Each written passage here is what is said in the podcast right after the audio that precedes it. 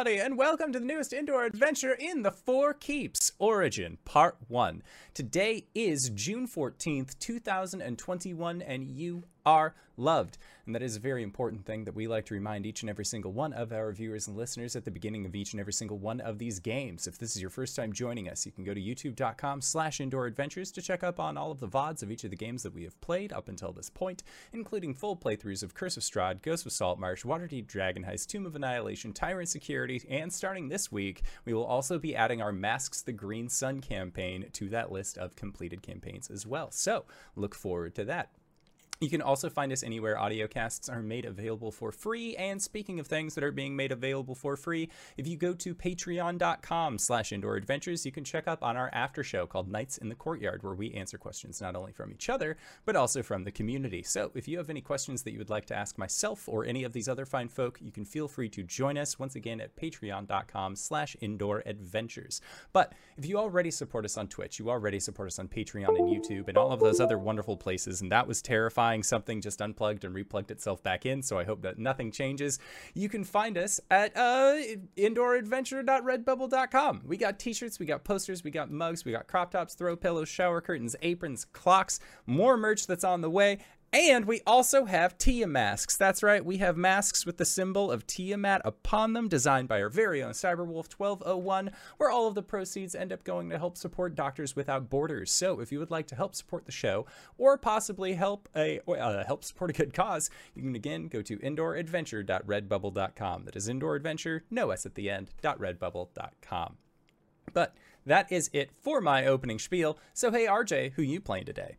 Hey everybody, I'm RJ. Today I'll be playing Calum, the Shadar-kai Wizard. We're both he, him.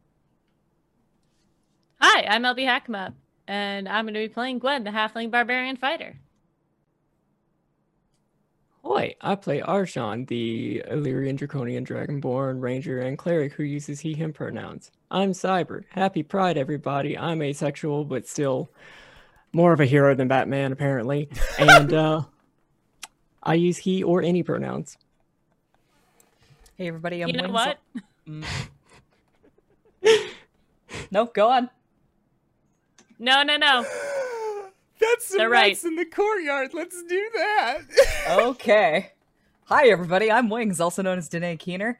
Uh, I use she, her pronouns. I'm playing as Coriander the Elegant Paladin, who uses she, they, and he pronouns. That's the end of my spiel. and I am the indoor adventurer, he, him, and tonight I shall be your dungeon master. Just before we even get into it, Connor, this new this new debate has given a whole new meaning to not all heroes wear capes. I'm just saying. So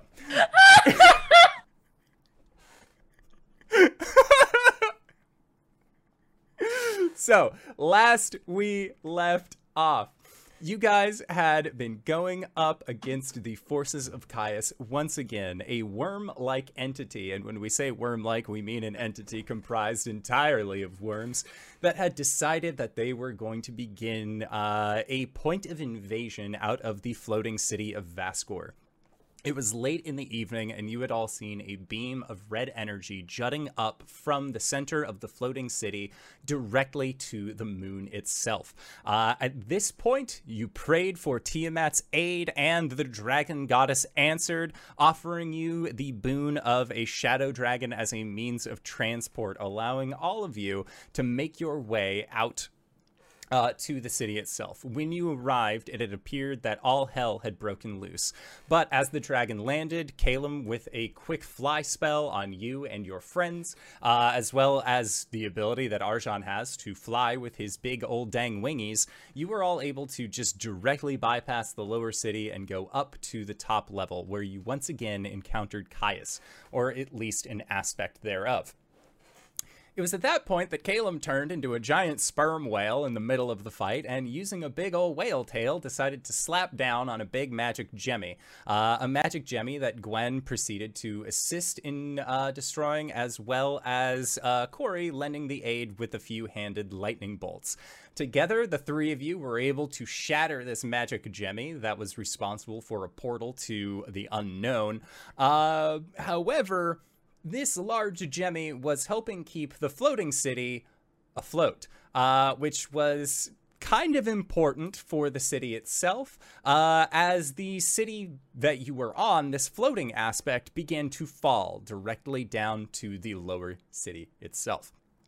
Escaping again through some handy flying maneuvers, uh, you four were able to escape, putting a stop to Caius's invasion. But as you looked down, you saw that the city was in ruins. You then spent the better part of the evening making sure that uh, any civ- that you were able to find uh, the civilians that you could, um, and you found out a little bit more about Vascor's defense mechanisms uh, and how they attempted to fight off Caius to some uh, avail, using demons and devils to kind of assist them in the whole process. But again, uh, it kind of worked, mostly in part thanks to you all. Uh, at that point, you decided, uh, or were debating whether or not you needed to track down the uh, any of the remaining Mythallars, if there were any, or if there were still the forces of Caius still in the countryside. When you contacted Alindra Stonemantle, Archmage of uh, Archmage of Aldera, and as she teleported over, meeting you at the Mage College, uh, you asked if she could redo her spell, the one that uh, she had previously done to track Caius, a kind of augmented mind spike. Uh, a spell typically used to track one individual, but as Caius is of one mind but many bodies, the spell does indeed work slightly differently as uh, and that is where we are picking up with her uh, using this augmented mind spike that involved a hammer, a nail, and a locket in which you encased a worm of Caius. Uh, as she nails through this locket uh, with the hammer, blood begins to drip down onto a map of the countryside, and as it splatters down, you can see that the blood doesn't go to most any of the places that you had seen it previously. Uh, before the kind of danger areas were Shroudport, uh, and that was mostly as the remains of the uh, worm-like entities that you had not slain. Thankfully, the blood does not go to Shroudport. Previously, there had been blood near the Dragon Forge. It does not go there. It does not go to the hollowed locks. Uh, it just seems to kind of still be on um, on the city of Vascor itself. Uh, however, you can see that there is not as much here. So, from what Alindra is able to divine, uh, it looks like Caius, for the most part, is not really on this countryside anymore.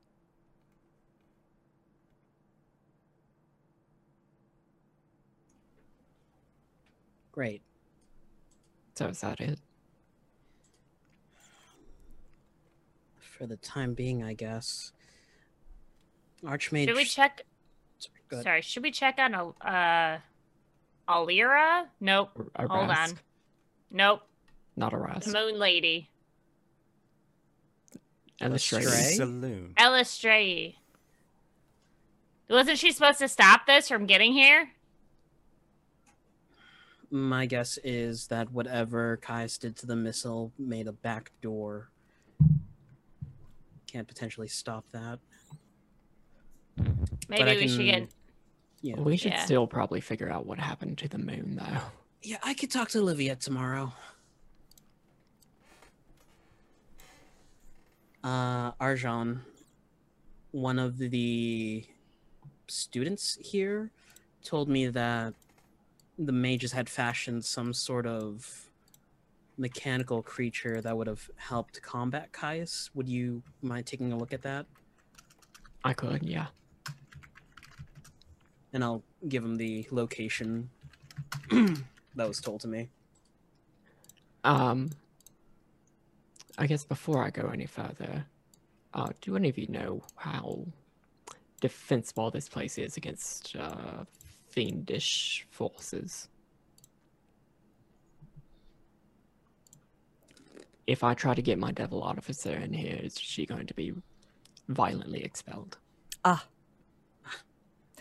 Sorry, that um that had different connotations. Um I could ask around. The two high ranking mages that you have next to you, being Alindra and the Grand Archivist Skoviskin. Uh, Alira or uh, Alindra sort of looks at this Warforged uh, that is next to her, uh, and the Warforged sort of like makes a harumph uh, style noise and sort of like clacks his staff onto uh, the ground next to you, and says, "We don't really have many wards for." Uh, demons and devils alike, they are useful in times of need should they stay under control. If you have contacts in the hells or the abyss, uh, just please um, be understanding of the situation. You said they are an artificer Yes. then I see no issue bringing them here. All right. Uh, and uh, I will go to where I've been directed to this uh, mechanical creature. Okay.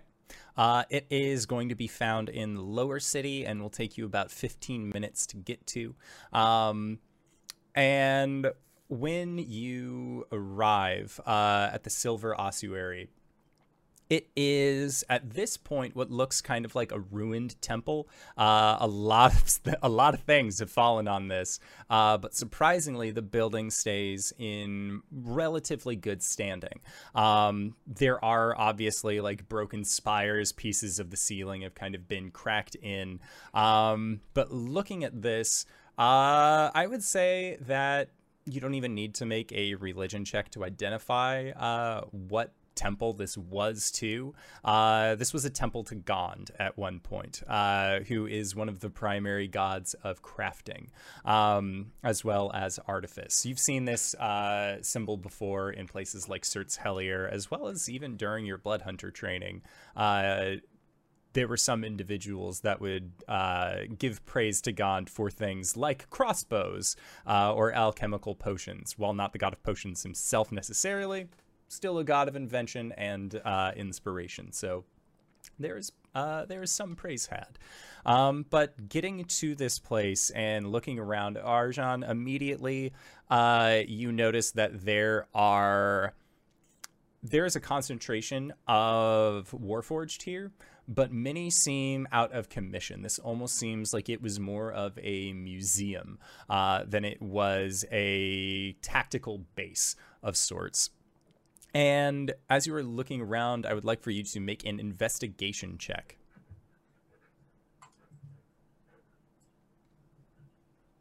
Natural 20 for 20. That's great. That is fantastic. Um, so as you're looking around, uh, you start noticing that parts of this building should have fallen, but they did not. Uh, it looks like against all odds, through like the cr- uh, crashing of debris from above, this building stayed in uh, almost like it was uh, protecting something that was held beneath. And as you are looking around, you see that against the back wall, behind one of these walls that has come crumbling down, what looks like a large metallic. Uh, it's almost like a uh, like a, a sheet of metal with a curve to it. Um, and it, beyond all reason, it looks like a kneecap. And as you stare at this large steel kneecap, you begin to kind of follow it, and you see now that this building, this ossuary, was actually built around a creature of gargantuan size, a massive mechanical construct uh, that was hidden in plain sight. Uh, you are guessing, uh, based off of the um, based off of the overall design, that it does have a humanoid shape, and it does indeed look like it would be a, a rather large, uh, uh, rather large force in the fight against Caius. Oh. Interesting. And is this just like buried under here? not necessarily it is now partially buried i would say but more so it has been revealed. Uh, it looks like before it was actually again built into the side walls of this building and as the building sort of fell apart around it there is now just this gargantuan looking metallic creature that is dormant does not seem to have any power uh, within it, but it is sort of like kneeling over, arms extended down, almost prostrated so, uh, creating a barrier for the inner ossuary, for this inner temple.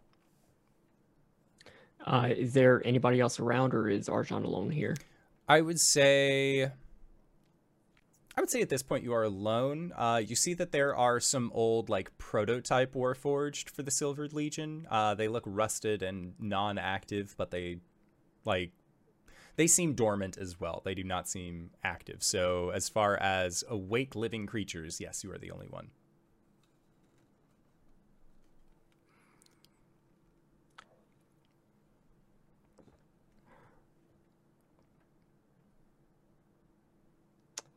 Lord of Invention, I hope you forgive this transgression, but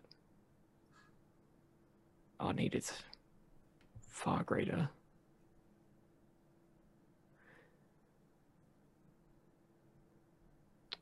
Bridget, are you available? Um, what accent did she have again? Hi, I'm Bridget. Sure thing, boss. Uh, do you have a way to get to my location? Uh, I could probably pull a few strings. Um, uh, God, I don't even know what the transfer rate would be like in terms of time, but seeing a GIF, that still translate? Yeah. And within about five minutes or so, there is this like crackling black hole that seems to emerge that billows out a sulfurous smell with heat and then just walking through very proudly but wearing like this almost mechanical harness around her chest.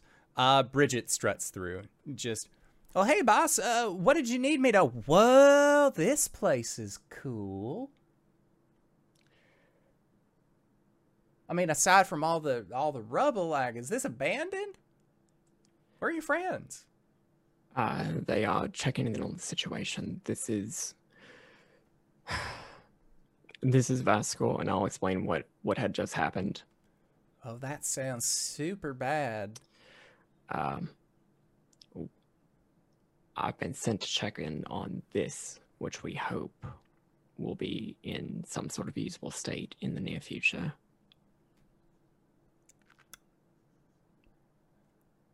She kind of like points up and like at the like overall layout of this mechanical construct. You want me to take a look at? I could. Um, I mean, just just to get a, a if you really want good- to. just to get a good sense of like what the effort would be involved in getting it up and running again. Uh, and you can see that like one of uh, one of her like toe claws is just sort of like clicking against the ground uh, in a very um, anticipatory uh, kind of demeanor. And as you say, okay, like let's kind of look, she uh, like flaps her wings a little bit um, and then just begins uh, just immediately like kind of like putting her hands all over this, looking around, um, seeing what this is, and just I have, you know, Stone Panel Foundation. We've been building a lot of crazy shit ever since that. Uh, well, ever since Cat brought back that weird Hell engine, it's been wild. But I've never seen something this big before. Like the fact that the fact that all those like mortal folk ended up building this. This is kudos to them. Like big shout out this thing is massive. And she uh, just begins to pull out like sets of artificer tools uh, and just begins inspecting this.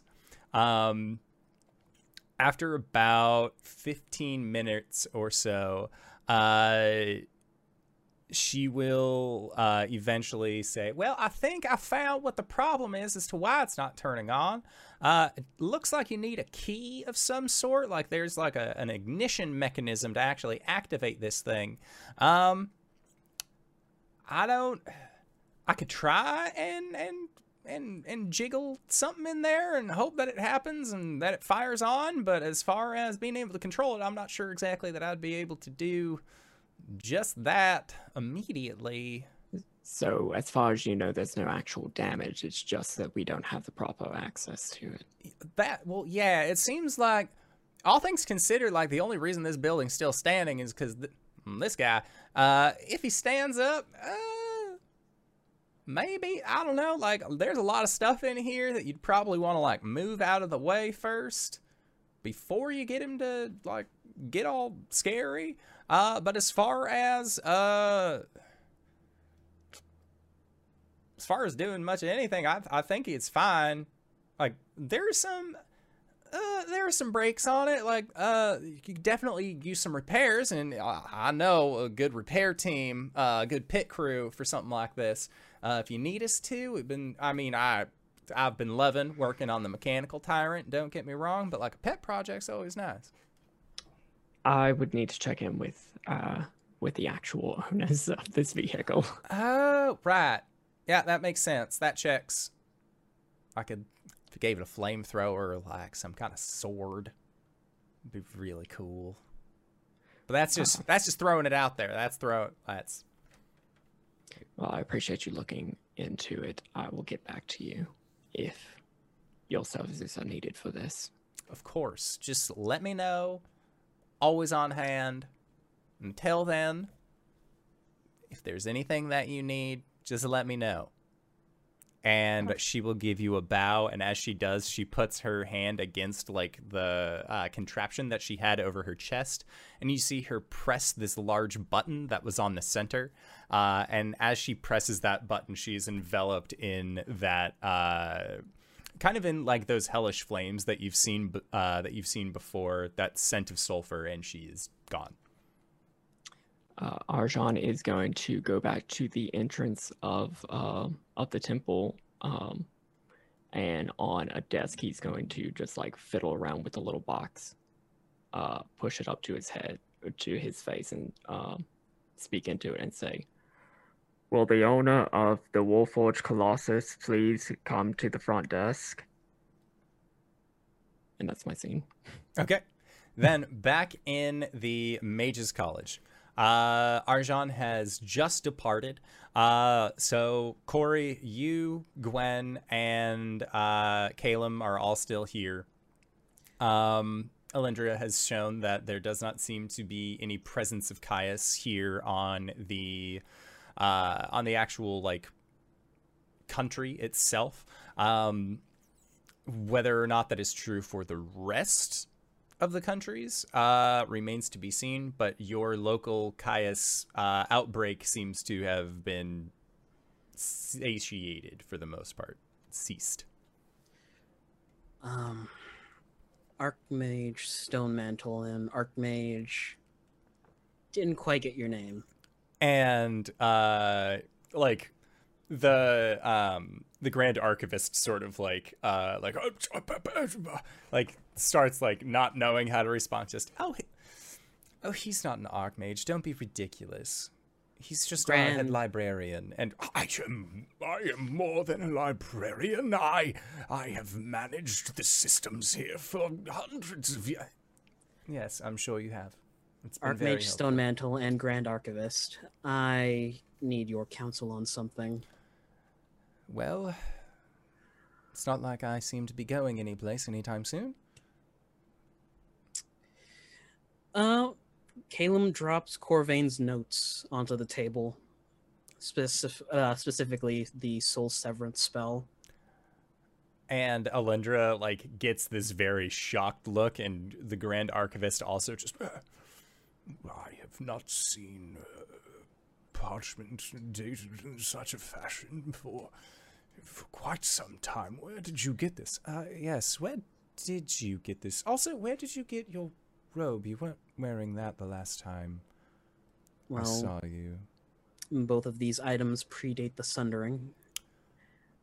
And like, if a Warforged could look surprised, uh, I would say that like the little like mouth hinge that it has, uh, that Skoviskin has, just sort of like, "Ah," like hinges down a little bit. Uh, just, uh, uh, my apologies, and he like pops his jaw back up.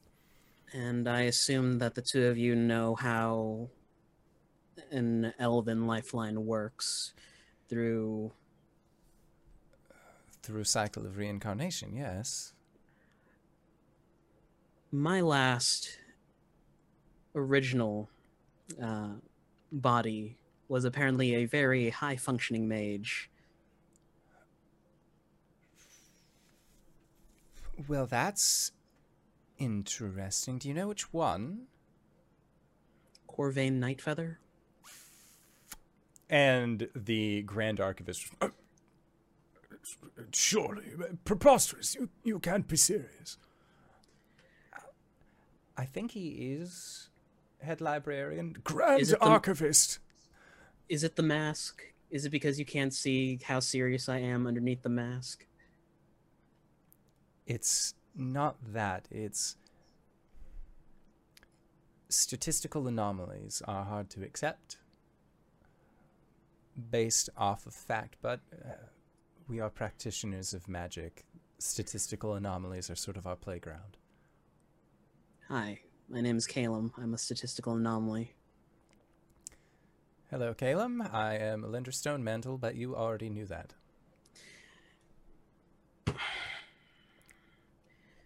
This spell in particular was lost in the plane of negative energy. I stumbled across it doing some things.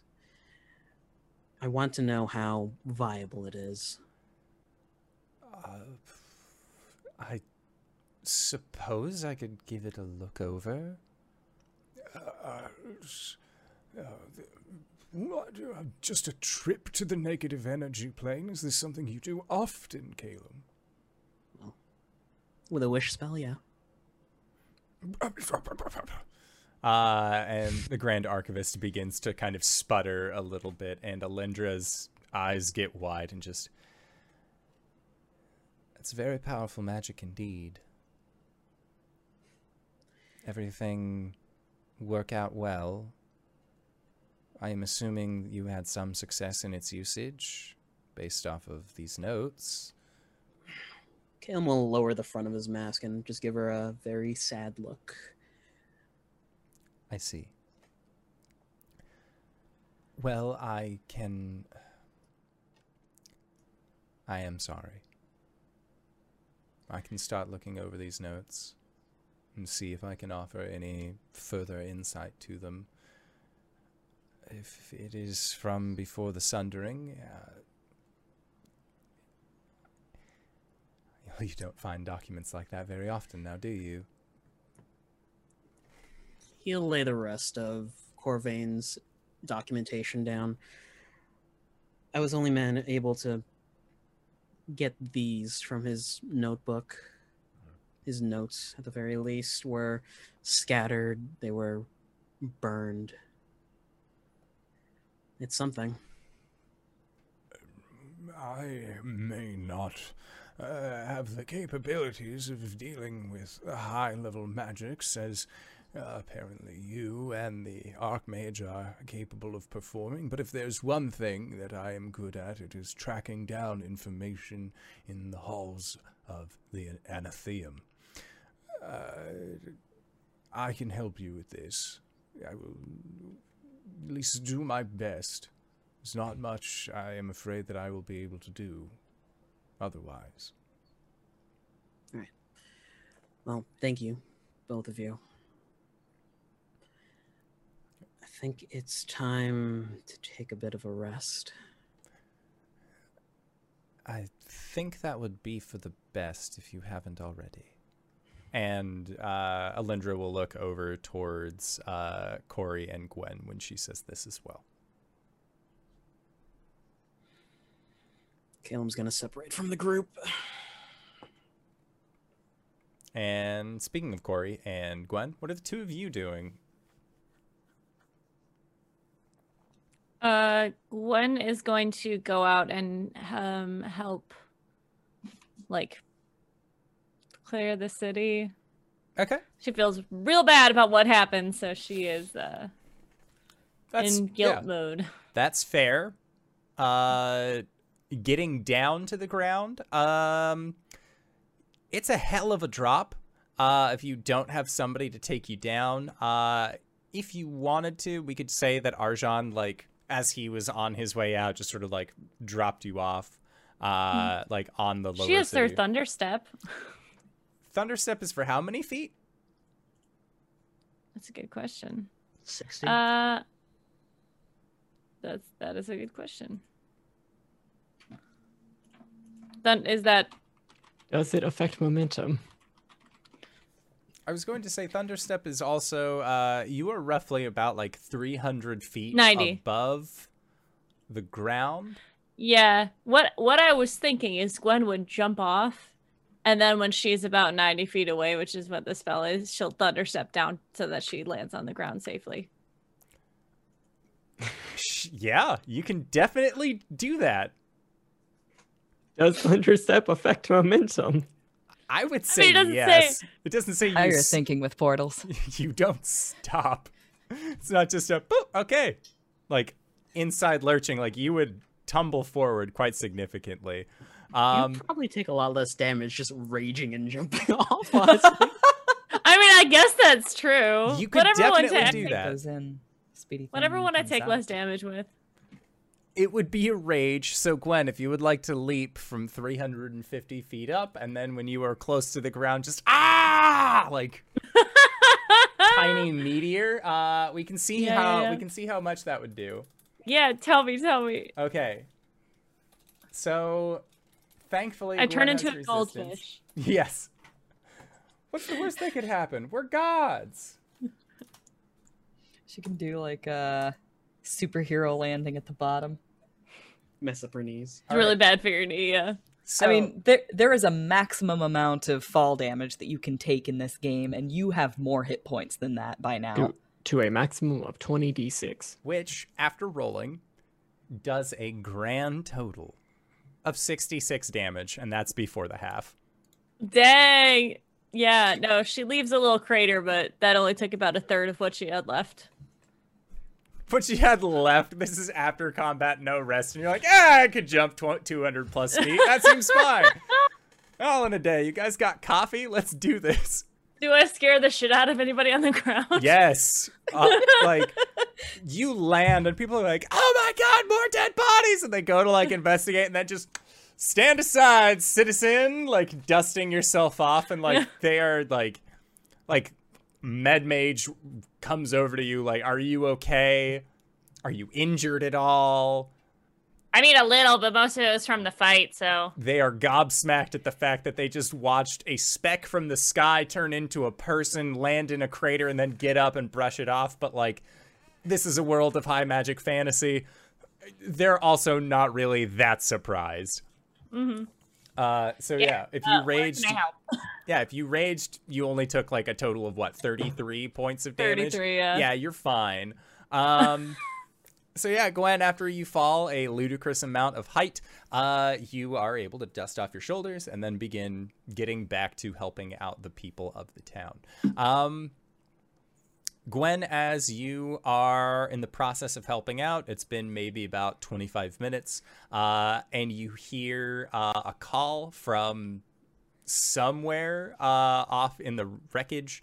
Uh, it's Arjan's voice. He's asking for the owner of a Warforged Colossus uh, to come and uh, at least come and pick it up if possible. Seems a little strange, but he has said odd things uh, throughout your entire time knowing him. Never have they usually, usually they don't turn out terrible. So hopefully this is for the best on that one. yeah, Um, she'll uh, she'll move over that way. Okay. Uh, yeah, and Gwen, as you are, uh, as you're helping people out, kind of lifting up rubble, that sort of thing, make a perception check for me. Oh boy. Oh, it's not that bad. Uh, twenty-one. Hey. Okay, so a 21. Um, as you are clearing out more of the rubble from the lower city, Uh, there aren't nearly as many people that you would expect to be like trapped under buildings. Um, and it seems like a lot of the things that you're clearing off, like there's no stuff there either. It looks like these were actually like relatively cleaned out uh, before anything fell onto the building. Uh, and as you're in the process of kind of cleaning up this wreckage, you overhear uh, from a a group of uh, a a group of nameless people. Like they're like not even colored in the background. Like it's just gray outlines of hu- of humanoids uh, that are basically saying that. Um, when they heard the boom uh, followed by that red beam that was going towards the sky they just thought oh it's typical uh, typical magic bullshit happening at the wizards college. They didn't really think too much of it. Uh, but it wasn't until they heard the roar uh, coming from outside of the city that others are saying uh, was a dragon that was on its way.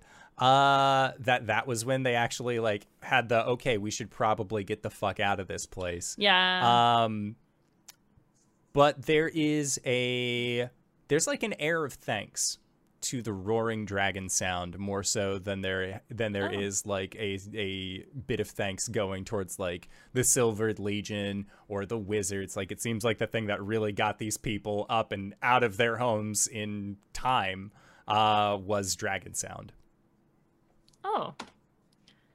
Uh, yeah, she'll uh hobble over to, um, to Arjan and just say, uh, uh, you're looking for the owner of a what? I'll point to the back of the temple. Yeah, and as you point to the back of the temple, Gwen, you see a.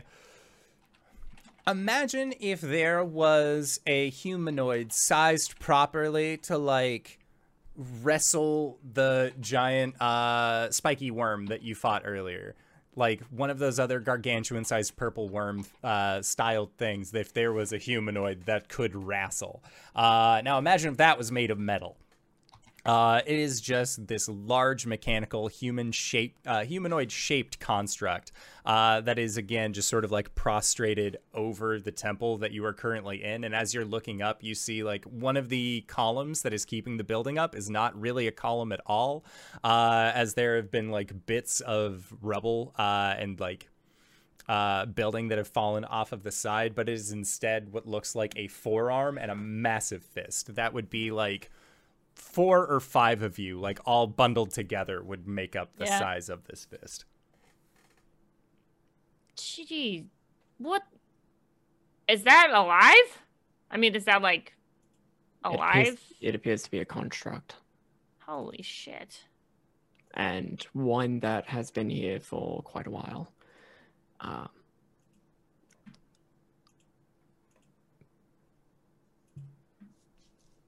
it does not Oh. look like it will be functional without a key, which is why I would I am very much interested in finding whoever was running this temple museum thing and uh, requisitioning it if possible. Yeah, I mean, fuck yeah. Oh, hey, I've been uh, asking around, and it sounds like uh, the dragon really helped to like get people out of town, and that's why there weren't as many casualties. So, thanks, Tiamat. Thanks to you, Matt. Gwen, as you say this, the uh, little tyrant security coin that you have that Arjan has given you, like you feel an, like a little bit of like a reassuring warmth from it.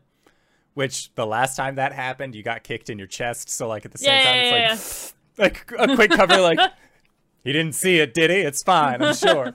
Uh, I could be thankful. I'm not praising them. Uh, but yeah, so uh, Tiamat seems to respond well to you saying thank you for a thing that that she has done. Um, All right, Corey, what we're are you gonna doing? look. we're gonna Uh, look for the the person who owns this, right? That's Okay. what our, we're doing. Okay. Yeah. Uh, Corey's gonna do as much as she can to help the uh, survivors. Um, and then she's going to. Ooh, did I prepare uh Steed? I did. Okay. Uh she'll summon Ampleforth uh and give him a message Okay. uh to her father. Um do you think that in the time it took for uh like during the, you know, the time break, the time break. Uh Everyone's he could have break. he could have finished a a, particular project uh, a leggy related project Yeah, he could have definitely finished a leggy related project. okay um she's gonna send uh ampleforth back uh and basically ask for that um and then she's going to take some time to rest after uh being confident that um people are going to be able to re- like are on the path of recovery. Um, she's going to go commune with nature a little bit, uh, and then I think, like thoughtfully, she she wants to figure out what's going on with the moon, um, and having no connection to a moon god herself. Uh, well, th- this is her thought process. It's a shame I don't have a, a, a connection to a moon god. Uh, and then she realizes, oh shit, Shar is a moon god. Um, and then she starts ruminating on the possibility of accessing resources related to Shar without necessarily asking for permission.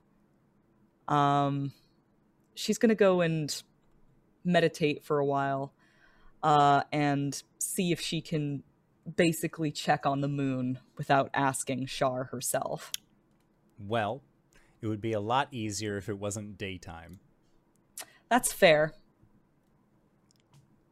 This, these are the thoughts that she's having Yeah. as she's uh, wandering about and looking at nature, watching leaves fall from trees and uh, meditating uh, in the way that elves do. Yeah. Uh, outside of the city, as there is very little in terms of nature left remaining on the inside of the city, unless you have like a plant growth spell or something to like summon forth nature in a spot that you are in. Um, Well, I I am pleased to announce, uh, yes, indeed, I do have something very much like that. Okay, so yeah, uh, if you would like, you can either create like a mini garden uh, amongst the wreckage of Vascor, or you can go outside of the city walls uh, and see if there's any like nearby big nature that you can just hang out in. I think uh, I think a mini garden would actually be uh, welcome here. Okay, are you doing it like inside of an uh, inside of a abandoned building that has like still breaks and stuff in it, or is it just like you found a spot in the rubble that looks good enough for grass? Um, a, a building that looks like it could possibly be reclaimed. Okay.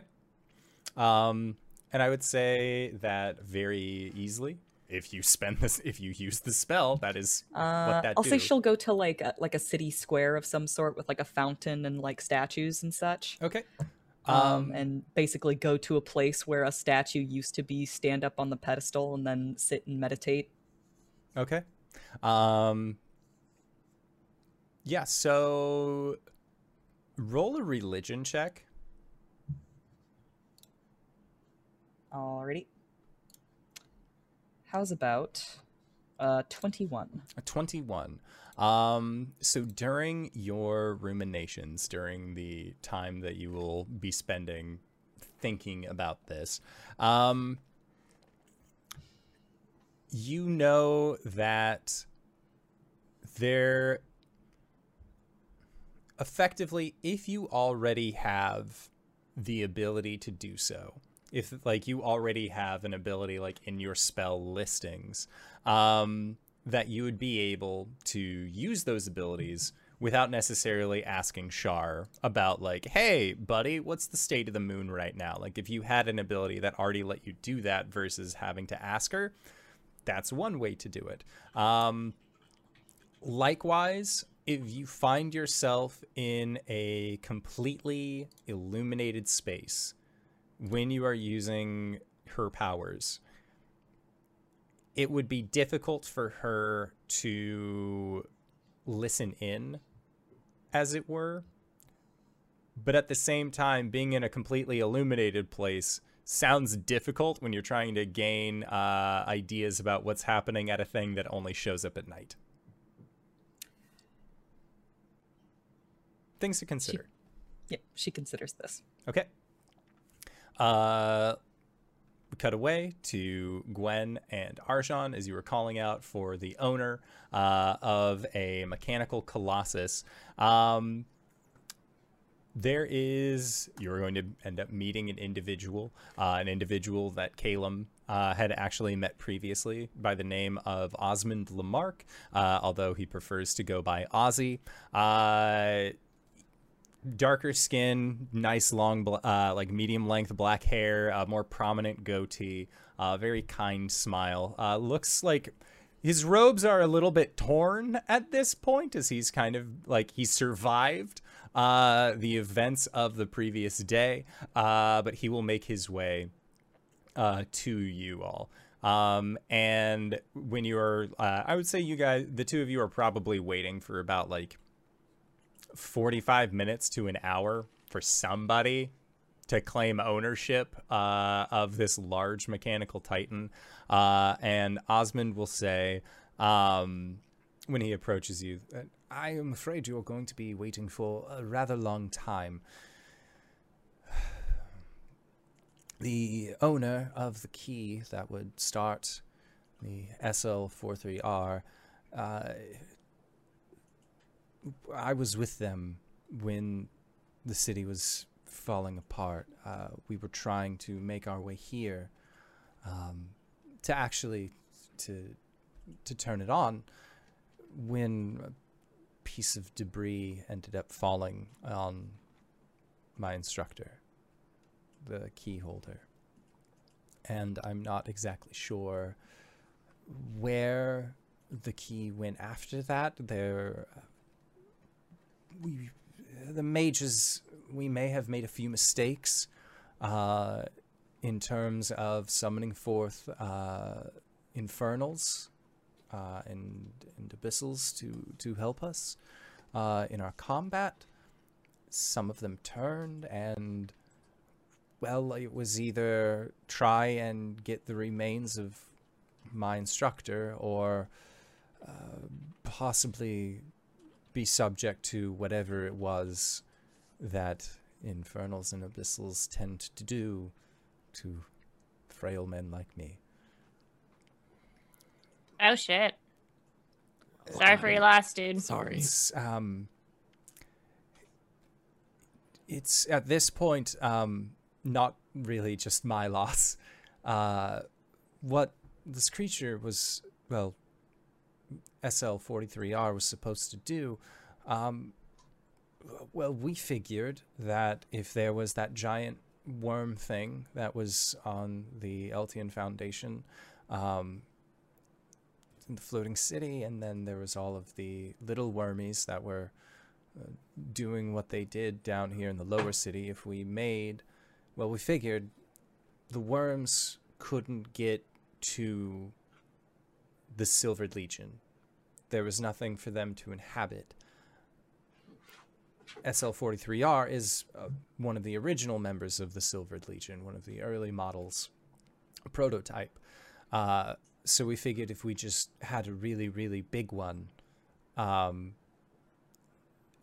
the silvered legion are meant to uh, police mages for the most part they're built with the ability to combat magics themselves um, so that would have also we thought helped out against the demons and devils that had gone a little bit awry I mean, it, it was a good plan. Uh, but do you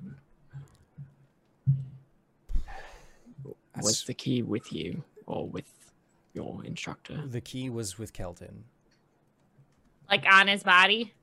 yes Where? All right. Yeah. Um, well, I could show you.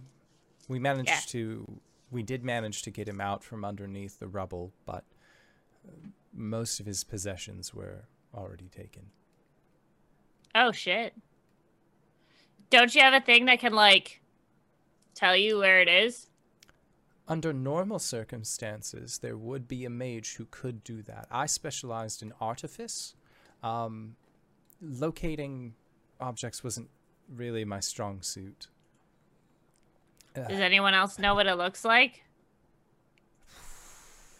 there's probably a blueprint uh, somewhere, either in here in the ossuary or in mine's or in the instructor's workshop, in Keldon's workshop. Uh-huh. Where would those be?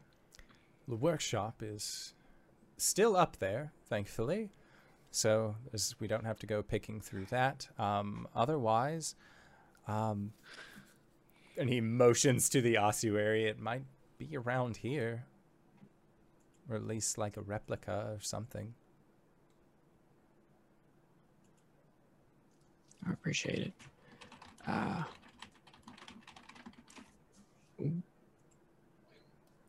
there is every chance that something like this may happen again soon. Yeah. That's very reassuring. which is why it is of the utmost importance that we get every defense ready. right. Uh, so yeah, I guess we're gonna start looking. Yeah. Um, and uh, Ozzy will uh, lend his aid to. He'll he'll give you aid, Arjan, so you can roll with advantage. What are we rolling? Uh, investigation. Oh, boy, boy, boy. Um, Um, hold on. I'm sorry. Hold up. Hold up. Let me. Let me just. Let me just take a little. Just, just a, just a little for future reference.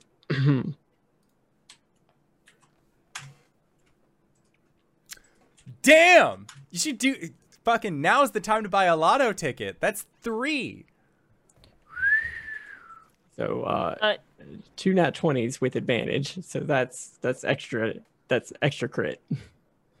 Your last investigation roll was also a crit. That's fucking wild. That's crazy, but really cool. Um, yeah, so uh, it takes Arjan like it takes you no time at all. You know how file systems work. Uh, you definitely know like the proper etiquette to how things how things uh, should be put away. I've worked with a documancer. Yes, uh, you've worked with documancers before. Um, so as you are, um, I would say it takes maybe like, again, like 10 minutes tops. Um, most of that time is like looking around, seeing that, okay, these aren't the files that, uh, that we need. Uh, and then realizing like, oh, there's a room kind of tucked behind one like the one of the lower leggies of this. Gwen can you like move the rubble out of the way so that way we can access this room? Um you were able to get in and very quickly uh, very efficiently you are able to actually find the blueprints for the key. Uh, for uh, sl43r uh, or as it is uh, known in um, in uh, I want to say Quick Hand. Uh, Slayer. yeah, it's just named Slayer uh, on the actual page itself. Um, and it seems like um, it is a difficult key to make. It's not just like a, oh yeah, we can we can do this at like any uh, at the beginning of like any uh, Kroger building, like just stick the key and copy it real fast. Uh, this seems like it will be a process to actually recreate a key unless you are able to find the original. Um, but still having a blueprint of it is close enough uh, that you would know that if you had a means or method of tracking something down that this would actually be worth or it would work towards at least like your directions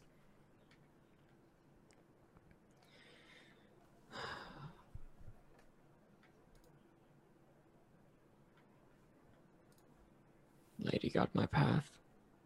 No cast locate object okay um with my last second level spell. So Uh, if object, if it is yeah. not within a thousand feet, then it gives me nothing. the last the spell lasts for ten minutes though. It does. Um, so I would say you don't get a you don't get a direct ping, but you definitely get a like arrow pointing off in a direction that's not showing the direct mar- uh, map marker. Um, and you and Gwen together are able to kind of follow along with Osmond's uh, with Osmond tagging along, not wanting to just be left in this place by himself, uh, especially after everything that he's seen.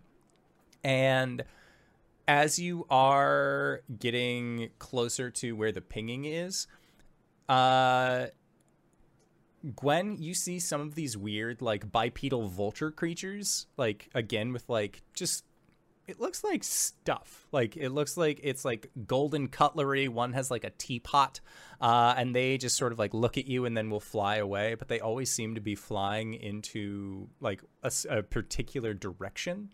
Um, and as you and Arjan uh, reach the location, at least near within that thousand feet that you know of, you see that it is actually the entrance to an alleyway that is amongst some uh, like crushed and destroyed buildings and there is a hanging sign uh, that looks like it is only hanging by like one of its metallic hooks at this point that says welcome to jinsai alley the alley of possibility.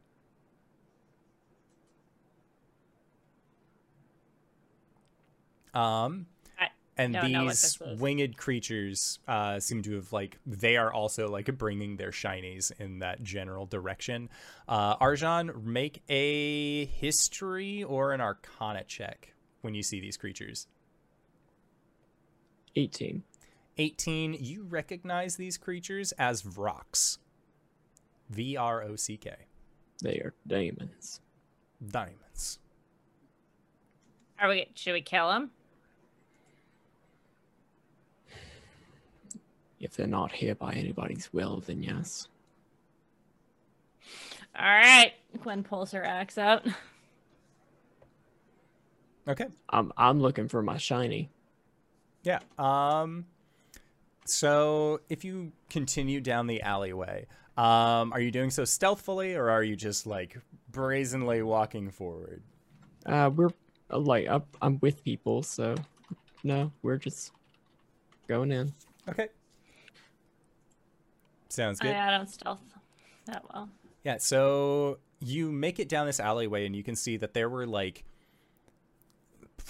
at least like 30 40 shops that were all along this alley there was even like second levels that had been made of wood up above uh, to help uh, supplement a space for more shops uh, you're guessing uh, as they all have like little boards that would be able to stick up that vendors could sell goodies out of um, but as you get towards uh, the end of this alley, Arjan, uh, like looking forward, as I'm guessing that you're probably the one leading the way here, you can see that there is a a hellish looking creature, uh, almost humanoid in features, that is roughly around 18 feet tall, that is sitting atop a massive pile of gold. And it's not just gold coins, but it is anything gold related. Um, so again, like all of the cutlery that you've seen, all of the accoutrement that is made of this substance is all sort of formed into this mound behind this creature who has it looks like used uh, some ability or another to kind of warp the stone nearest them into a makeshift throne. Uh, and from where they sit, they are wearing very fine. Um, like almost like a fine cloth raiment about them. Um, that has a kind of goldish trim to it, but a just dark black inside.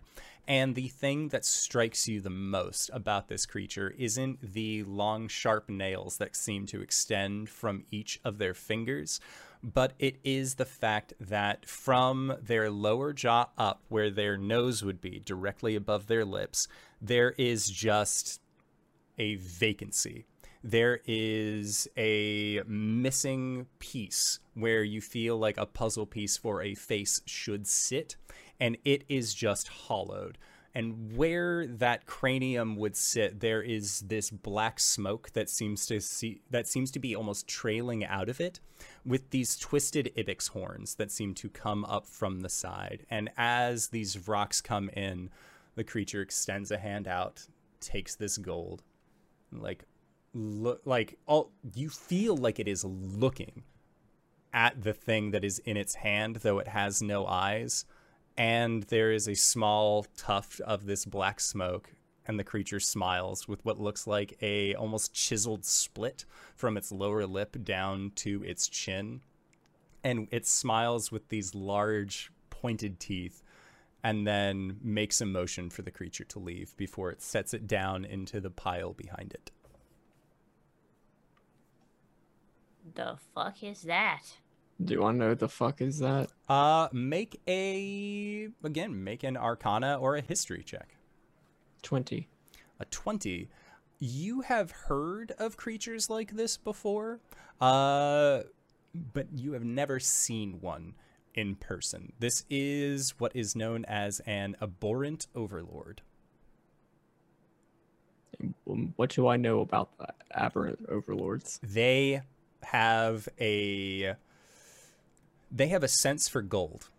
If there is one thing that they love, it is golden anything. That is all that they want. They have a they have the ability to even sense it, its greatest presence within a thousand feet. Um, and typically they are they are demons in a sense but they have more of the sensibility of a devil, uh, almost as if there was a corruption point for infernal creatures. That once they reach this certain spot, they even give up the part of them that existed as a devil to turn themselves into this apparent overlord, abhorrent. And as your group enters this end of the alleyway and the creature sets its gold back, it pauses and seems to raise its chin up as if it is smelling something and you can even see like the curvatures of its upper like na- like of its upper lip ridges moving as if it was sniffing with a nose that is not there. And it turns in your direction Someone has brought an offering. Totes. In common? yes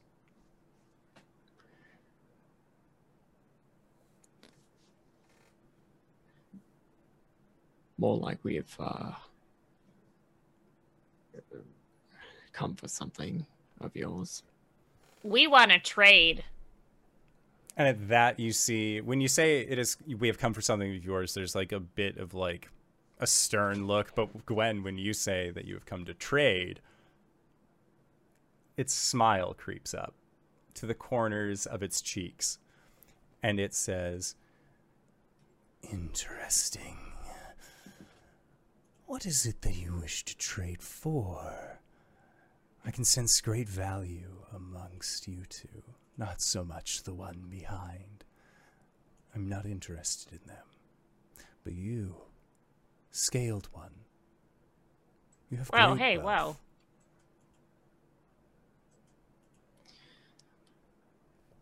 We would like a key. A specific key. I have found many keys in my time here. Uh, Perhaps you could describe it for me. And Ozzy will describe the key, saying that it is almost triangular in shape, multifaceted, uh, has like like blue stone veins running through it.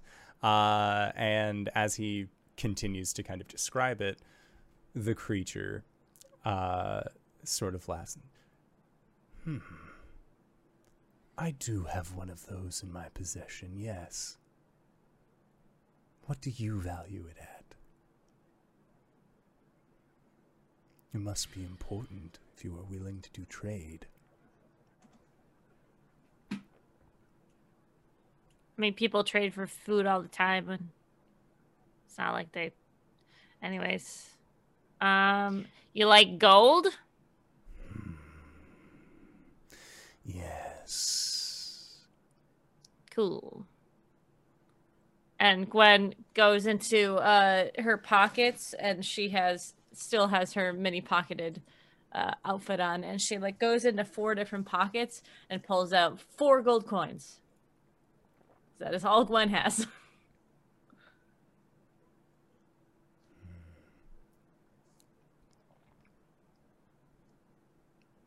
And it makes a hand motion like, and.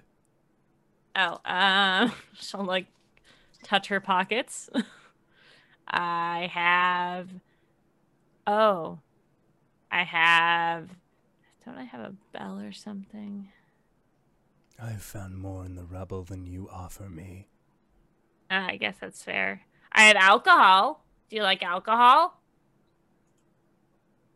I care not for these mortal vices. All right, fair. um, I have a mystery kit. Could be anything. I can sense that there is no gold within this. Oh no, no, sorry. That was something about somebody bought my hair. Do you want some of my hair? Will you show us this key? and it levels its hand and you see a puff of black smoke and then that black smoke coalesces into what looks like the key and it just sort of like hovers and floats in a rotating fashion Is it the actual key or an illusion of the key? you are guessing that it is an illusion of the key. Um, a creature like this most likely would not show you the real thing if they did have it. Uh, based off of the principle that it knows that if you kill it, then it would just drop the thing and then job's done. It is smart. What are your Well, that is- names? Well, hold on, hold on a minute. What you just showed us was not the key, but an illusion of the key. I was here ready to offer its weight in gold. For I am sure that that key is not gold.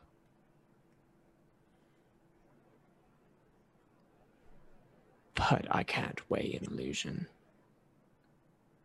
and it like squints its eyes or it seems to like like you can tell like it is like looking at you in a scrutinizing kind of way An inabyssal. Or is this not to your liking?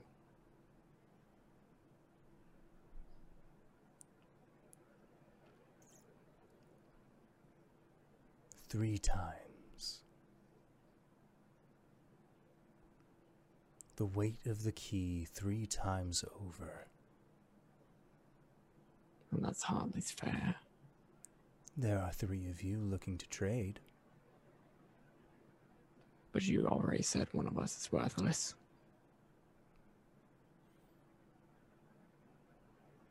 Then perhaps you will help him find worth.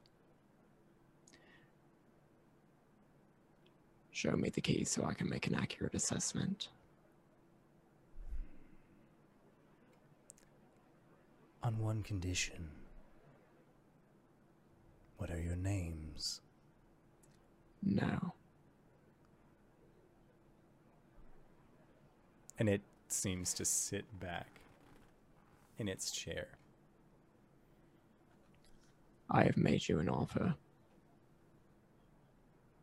You have made a counter offer. I would like to assess that. And roll a persuasion check. I would like to use my forceful presence. Hell yeah.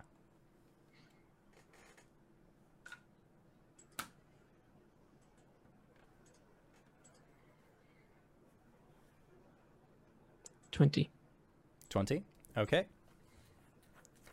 And Modded. the creature. If it had been another natural, I feel like your reaction would have been a lot different.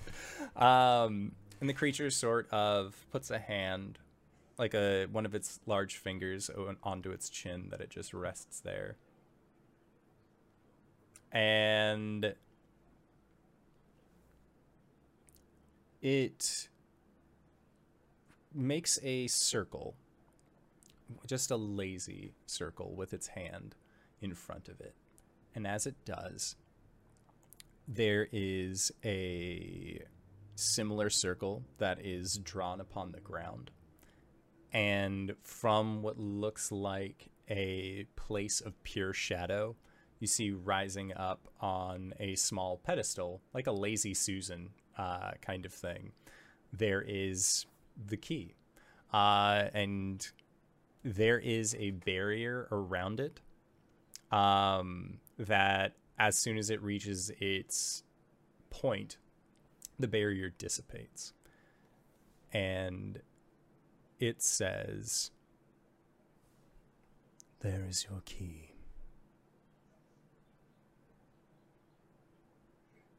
I would like to approach the key and pick it up. You do so. And the creature's just sort of like steeples its long pointed fingers together and then looks towards you. If I had to estimate how how many gold coins this thing weighs, You are guessing that it weighs roughly 15 pounds. ooh, that's that's a big boy. He's a large key for a very, very large creature.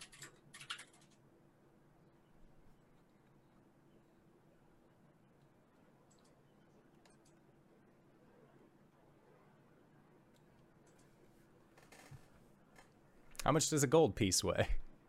Looking it up.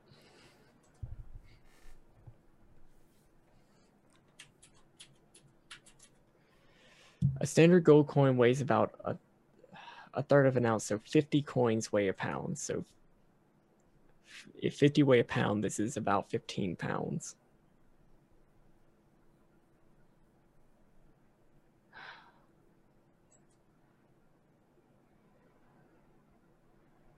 Fifty times fifteen. 50 times 15, and then he's offering times 3. 75? 100? Seven, 750 for its weight in gold. 2,250. Mm-hmm.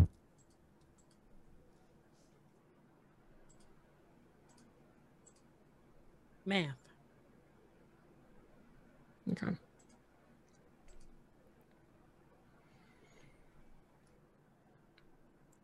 Twice, but no more. Twice, and you will leave me here.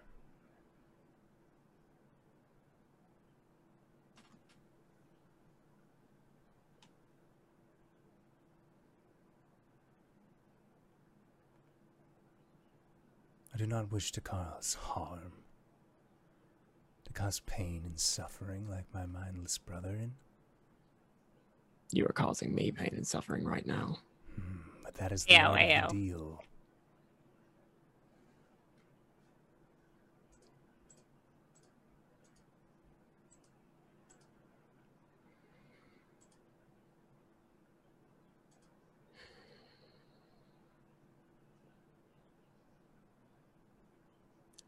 I will pull out of the bag of holding.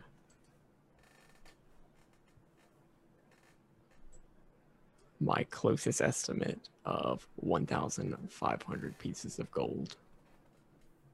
Okay.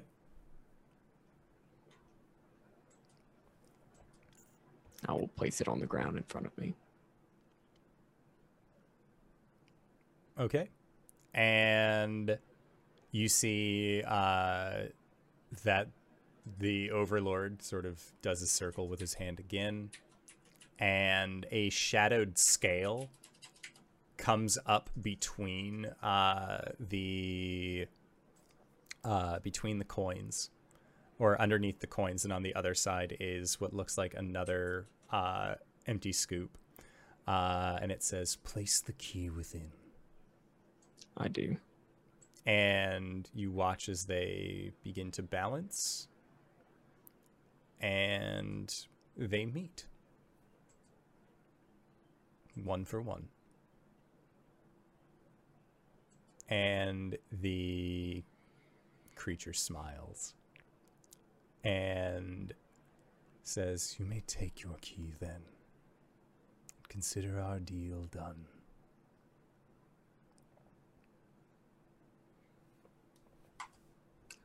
Let's get out of here. Yeah, good doing business with, with you, uh, dude. Mhm. No, no. No. Call me a Sherrick. Okay. We'll shuffle off after Arjan. and it just sort of like gives you like that long goodbye. Uh, I mean, I don't mean to get all up in your shit, but what the fuck was that? A demon. Dang. A demon that acts like a devil. The worst of both worlds. Yeah, shit. Well, I mean, we got the thing now. Can we activate it? It will need some repairs. Uh, who's gonna do that? I can call Bridget. Oh, I- I can. okay. And Ozzy like raises his hand that he can help. Oh as shit, I forgot you were here. You need to speak up more. You just you were very quiet. I'm sorry, there was a thing in there that was awful scary, and That, I yeah. um, it didn't have a face. I wasn't exactly prepared for that that part of it. Mm. Uh, I'll hand the key back. Back to him. Okay. Uh, and he gives you his thanks, and together the three of you are going back to the ossuary. Yep. Yep. Okay. So as the three of you head back to the ossuary, Corey is in the process of praying to no one in particular, definitely not Shar, just trying to figure out, you know, how to use Shar's powers without like really like giving it giving Shar the credit for it. Uh and Calum, you said that you had just wandered off uh to to be alone to have uh, a little bit of quiet time uh, after the events that have transpired today. I think that is a good point to go to our break for the evening. We are going to try and be back in five to 10 minutes, so don't go no place unless it's to grab a food, grab a drink, grab a friend, or possibly go to indooradventure.redbubble.com, pick yourself up something nice, and we'll see you guys shortly. All right, everybody. See you soon. We're back. Because my heart is in Ohio. Oh. That's all I had. Ohio's oh. fake. But you want to know it's not fake? My love and appreciation for everyone at this virtual table. Thank you all for being here. Bitch. I love you guys. Bitch, you turned it around. Yeah, what's that, what's that about, huh? I don't want to give you ideas, but one time you should do like you should just reverse it and do something instead of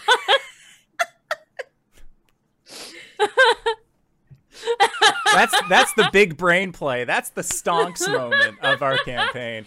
I Not to give time- you ideas. when we come back from break during Rime of the Frostmaiden, I'm scared to death because like there's something inside me that just like knows to expect something, and I'm all like, it's it's fine, nothing's gonna happen, and then sometimes it does. Every once in a while. It's usually an advert. That's about This it. isn't us giving you ideas. Uh, but man, we are at the bottom of the barrel for these. it's only been like 140 some odd games Yeah, that we've yeah. played. Like the fact that it's gone on this long is very surprising to me. But you want to know what's not surprising? We're just gonna start getting really avant-garde. Okay, uh, you know what's not surprising? Uh, what's the deal with considering the goddamn food? game. uh yeah so we are back to the present um Arjan, you and Gwen are on your way with a key uh, to possibly activate a giant Warforged Colossus named Slayer. Um, Corey, you are having an aside in your nice little garden that you have formed to yourself and Calum. Uh, you said that you went off by yourself. What does that entail, my dear friend? Finds a nice roof, centers himself, sits down, crisscross crisscross applesauce, and he will use a sending to try and reach out to Amaris. Okay. Um, roll that D100.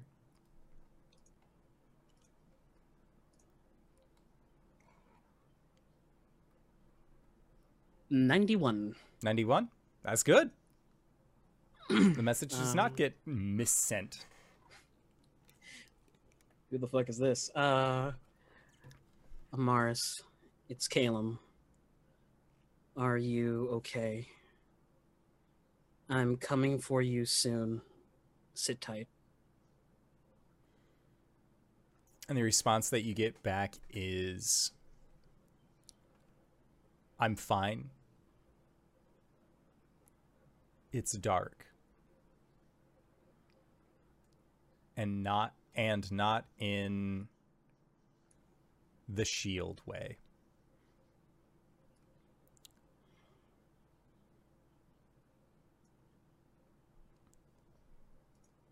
I trust you.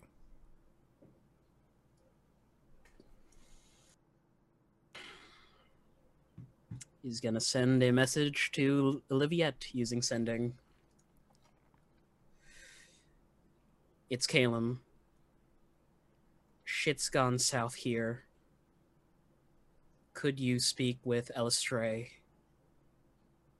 Um, she might be in trouble.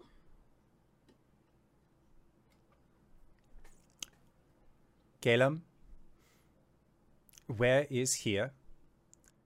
Did you see the moon last night? What's going on? I will do my best. Olivia. Fifth level spell slot sending. As succinctly as possible. Kyuss, Lord of Worms, tried to invade our plane using Moon as portal. We're in Vascor, right? Yep. Currently in Vascor. And That's 21.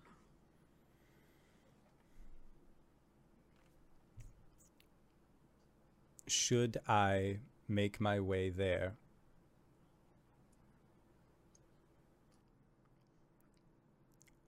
I will let you know what the goddess says.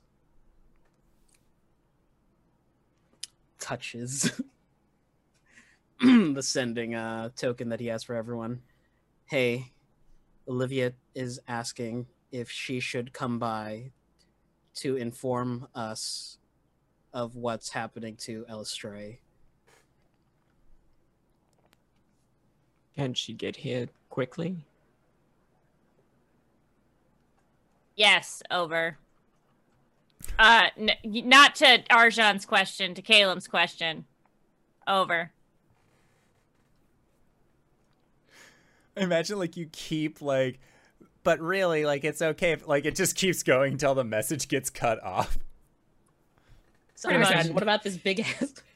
There's a noted silence from Corey's uh, end of the line.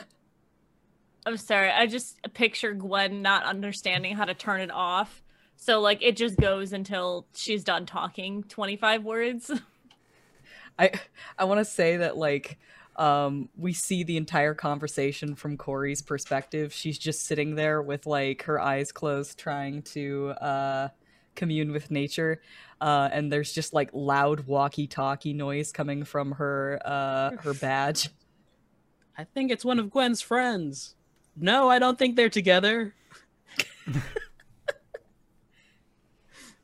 Still one of the best things that's happened this campaign. Final spell slot. Uh, it's Olivia. Screaming. Would you be able to get here? Do you need me to pick you up?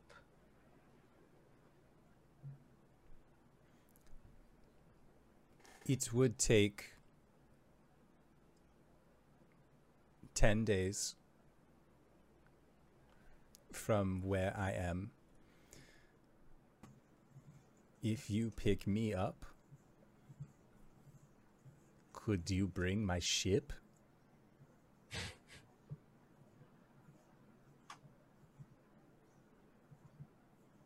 I sort of need it. I have an eighth level spell slot.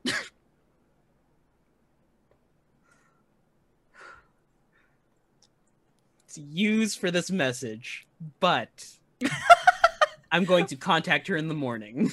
I, I was I have a waiting for you to be like, I'm out of spells again. I you know, I have a sending stone. Could use your sending stone. Go use my sending stone. I gave it to you for this very purpose. Pulls out sending stone. Boop. Out of spell slots. Could not bring your ship. We'll wait the 10 day. and the response that you get is it confirms uh like an okay just oh okay that's all right as well Oh no. i will see you in 10 days Caleb thinks nothing's wrong with this, but RJ thinks everything's wrong with this. Cool. Well, you did just use uh, her Corey's- ex's yes, phone. Yep. Yes, I know. I used your burner phone to call your ex. Uh, Caleb's gonna is great. feather fall down. okay and uh, he's going to find a place where there is a majority of people, and he's going to cast Magnificent Mansion using an eighth level spell slot. oh shit For 24 hours, there is a portal there, and anyone who enters it will be fed up to 100 people. yeah Nice. Uh, what does your mansion look like? Like, what's the aesthetic of your mansion? It's not quite a mansion, but more of a kind of like a log house, but it keeps going. Mm, I love it. I know I'm frowning as a real person because that's so spooky, but I love it. Um, yeah, your uh, magnificent log cabin is able to fire off without a hitch. Um, place that would be best used for it would probably be near the med mage's tent, uh, as feeding your medics and making sure that they are well taken care of on top of the people that they are taking care of seems like a good call. Um, so yeah, you are able to do this thing. Do you let your party know that you have this magnificent mansion summoned? With what spell slots? I don't know. Maybe use your people voice. Like find them and be like, "Hey, I summoned this thing." You've got a Oh, yeah. walkie-talkie. It only works once. Oh, ever? It works once per day. Oh, I mean, I guess I knew not ever. Yeah. Uh, Levi. Levi has described it as Caleb's curious cabin. Oh no. Meets Lydia's tiny hut. I love it. Uh, so, uh, then back with the uh, mechanical crew, Arjan, you, and Gwen are able to get back to the ossuary, uh, clearing off some of the rubble. Uh, are you looking to turn on the construct, or are you just like, we have the key? turn it on later. My assumption was that we gave the key to Ozzy. Okay. He does have the key. He's just like deferring to you Oh, at I this mean, do you- point. You just did a deal with a devil to get like a, a weird demon thing to get this for him. A so like devil, a devil. a fiendish Demon. creature. yeah. uh, I mean, sh- should we turn it on? I mean, Do we need it right now? we need it to be ready. Well, I mean, maybe we should just like check to make sure that it works, and will listen to us.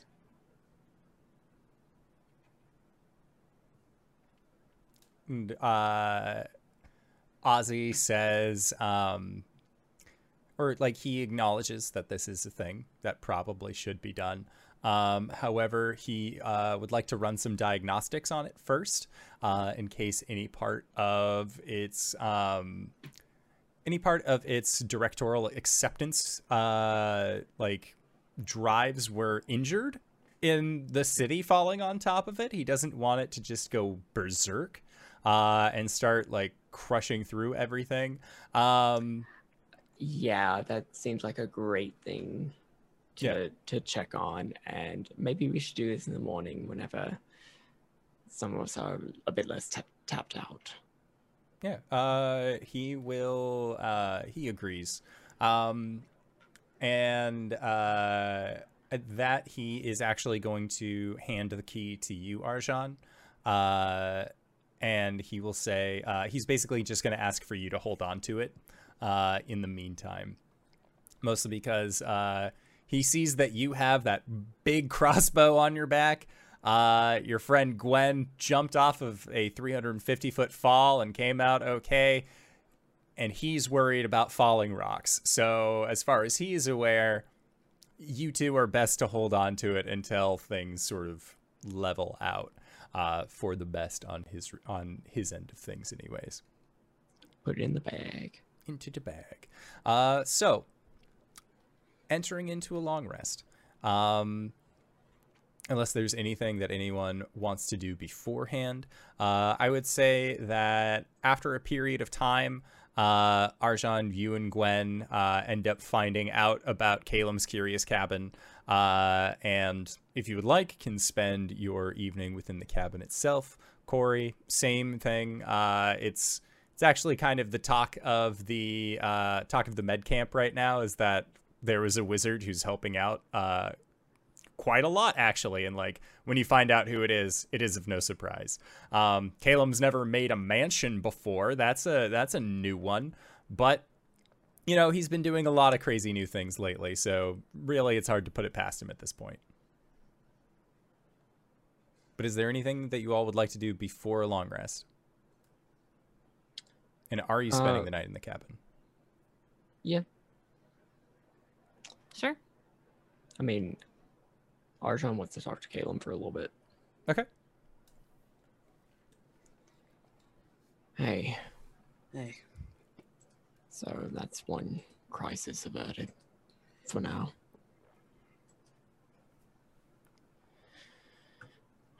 What's the current situation about Amaris? I was able to reach her. And I think the Raven Queen is holding her, but she's safe for now.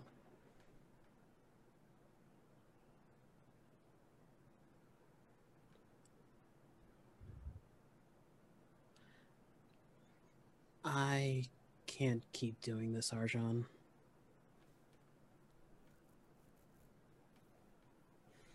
talk to me.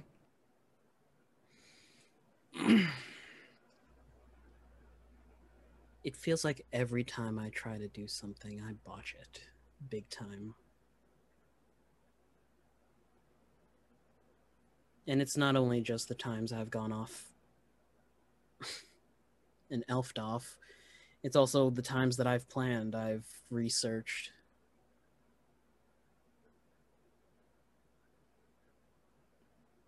I don't want to sound like a child, but it doesn't feel like things are going my way.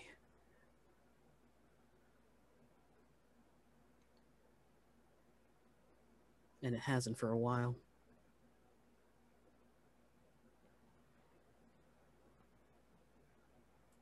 I understand. With the Grand Archivist and the Archmage researching into soul severance, I was thinking maybe I use it on myself.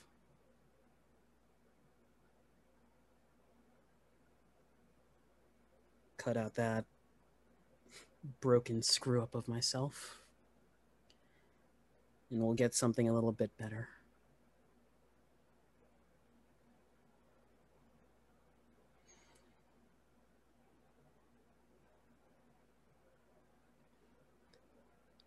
Would you like to hear my perspective? Sure. It seems to me like most of these spawns of bad luck have always been happening whenever you've tried to do these things on your own.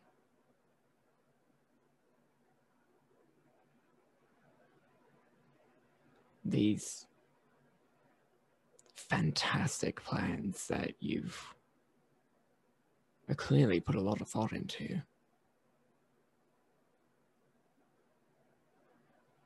But very rarely have asked for our help with. Or even really talk to us before you've made a decision.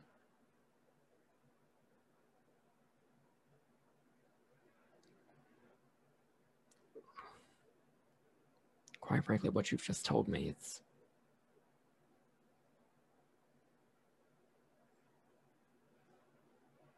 I would hate to see you go through with it. And I'd really wish that that's another thing that you would have talked to the rest of us about because I certainly don't want to lose even part of you.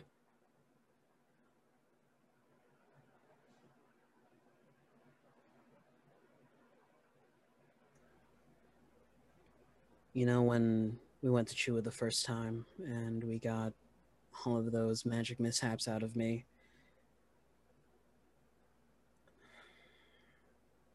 I can still feel them, you know. You never really take out a part of yourself, even if you just destroy everything with magic.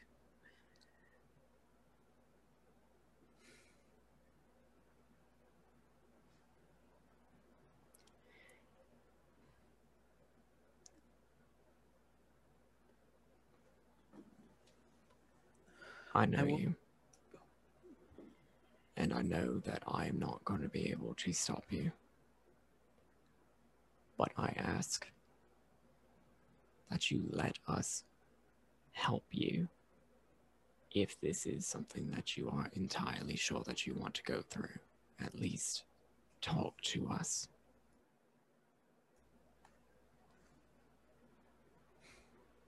I appreciate you telling me this now.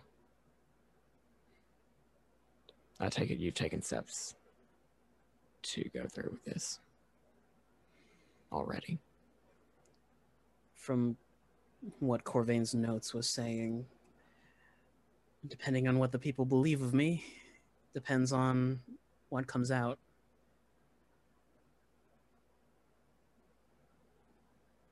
It's strange to explain,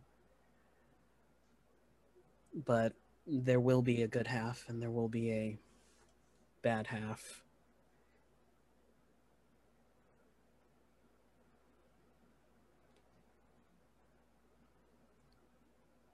Based on whose perception? Everyone's. Not just yours or Gwen's or Corey's, it would also be people like Oliviette, like Alindra Stonemantle, even possibly some random traitor we've come across.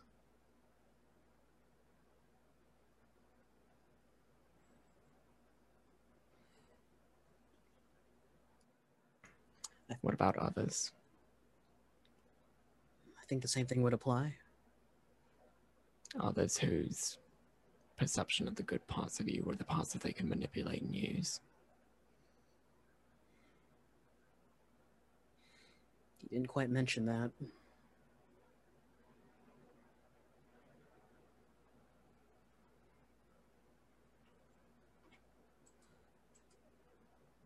But also, we do need to test the spell.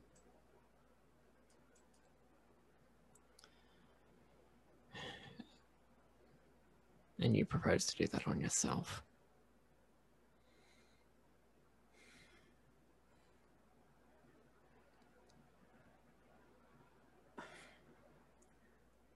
I don't exactly know how to bring up the question to the party hey, would you like me to try something on you? It'll split your soul in two. Why does it have to be one of us? Why can't it be a squirrel?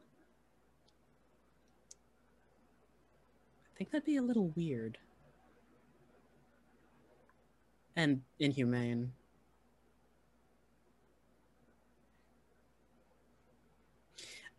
I think it has something to do with the perception of what others see in you. If all we see is just a squirrel, it might not work. I don't even know the scope of this thing yet. I might not even be able to cast it on my own.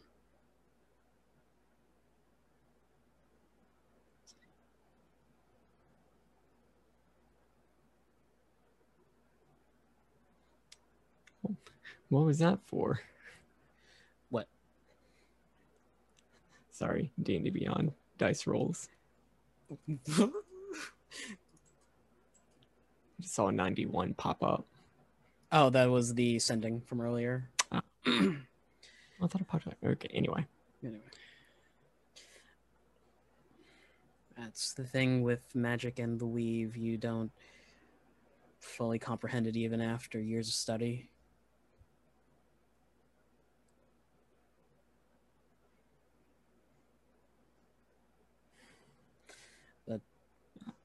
How long do you think it will take to research this? That is entirely up to the Arch Magi. And how quickly the Grand Archivist can pull out some files. Maybe if I throw in my lot with them, it might speed things up. I could try meditating on it.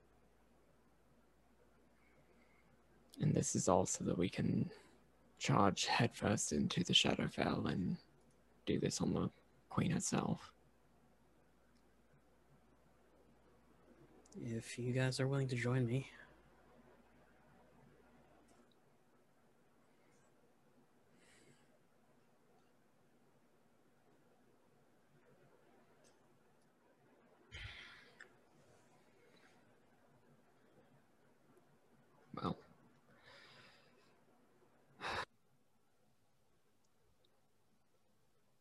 My feelings really haven't changed. I am truly hesitant to have this sort of experimental magic be how we confront the Raven Queen.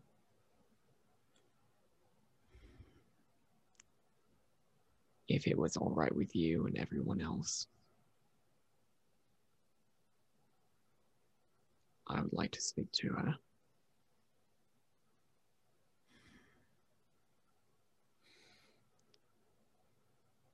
To ask for, uh, to ask for Amaris back and to see if she would consent to this. I don't expect that conversation to end favorably, but I would be. uh,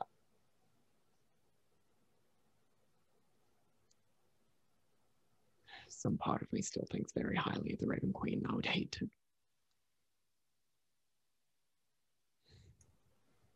do something I'll regret.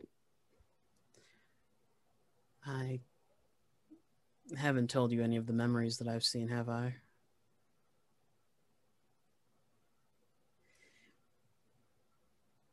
In them, the radi- uh, the Raven Queen was radiant. She was an elf, and I can feel that Corvain loved her dearly.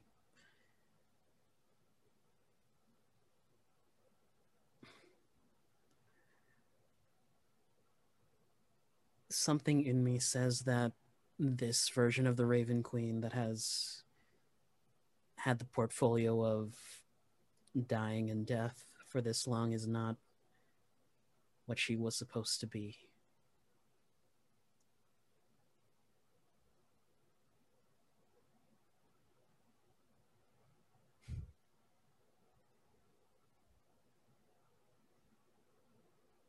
It could be better, Arjan. She could be better.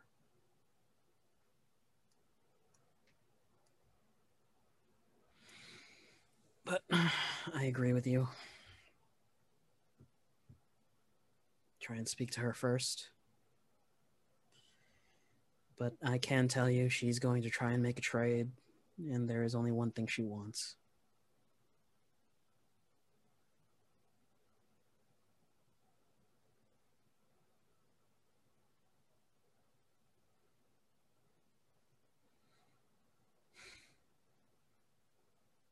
I know better than to enter into deals.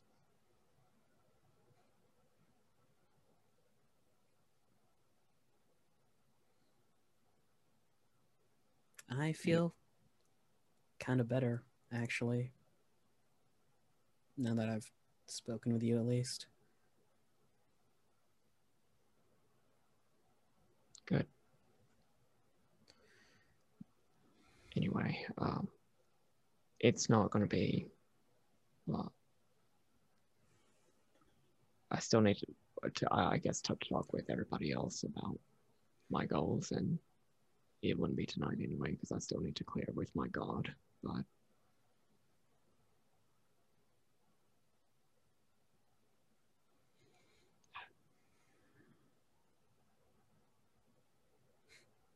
my hope is that there's still some part of her that I can that can be reached.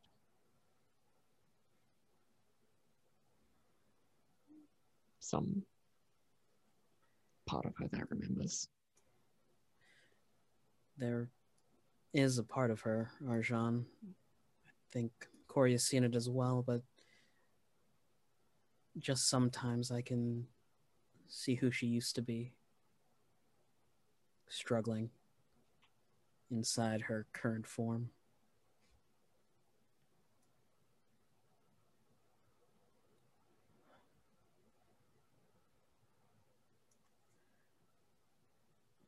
I have some more things to think about, but thanks for the talk. Um, almost immediately, I'm going to talk to uh, Corey and Gwen. Checks. Uh, Corey, did you go to the Curious Cabin or did you stay outside? Uh, I think Corey's gonna stay in her special little garden. Okay. Immediately, I'm going to talk to Gwen.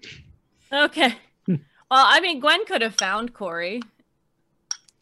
She's it's probably it's I can't imagine it's not um obvious at this point. Like there's just like one piece of rubble that is suddenly very overgrown. Yeah, it's very verdant. yeah. Gwen just climbed up there at some point, and as Arjan approaches, she's like, "Yeah, no, it's this big fucking metal thing, like just in the middle, and we're gonna like turn it on tomorrow, so that should be fun. Hopefully, I get to fight it." Oh, hey, what's up? Blah blah blah blah blah. All all of what just happened. Uh, talking about the the split apart and fight your your evil self uh spell and Arjan planning to talk to the Raven Queen about uh getting Amaris back and potentially getting her consent to use the spell on her if there is a part of her that can be reached. All right, my immediate question is why are we meddling with the gods like this again? Because she has Amaris. Yeah, I get we can get Amaris back, but like, do, why are we doing this like magic that we know nothing about?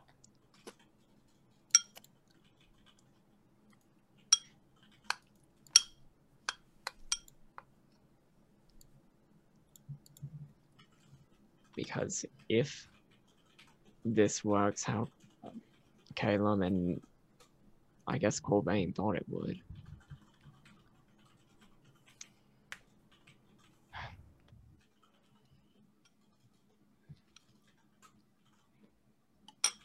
we can restore her to a less shady part of herself. I don't know. I hopefully a part of her that would be able to give up Amaris.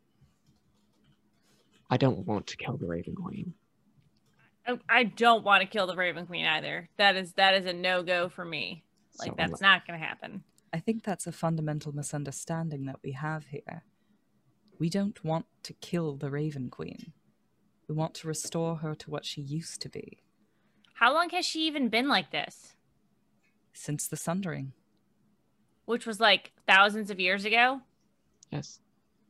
Why haven't the gods done anything? I mean, I'm just wondering why we're meddling in something like this when others haven't who are more powerful than us.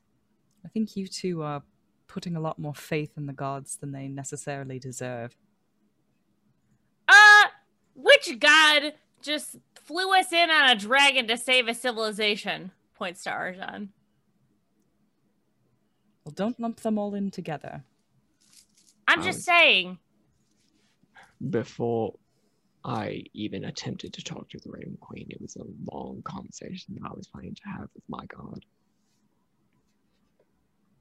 Yeah. Because I, I think- certainly don't want to be punched in the or kicked in the chest by Tiamat. Right. Probably not as cool. I just I guess my of my well, I have many concerns about this, but one of my biggest concerns is this spell. We don't know anything about it, right? I- And you said that Kalen wanted to test it on himself?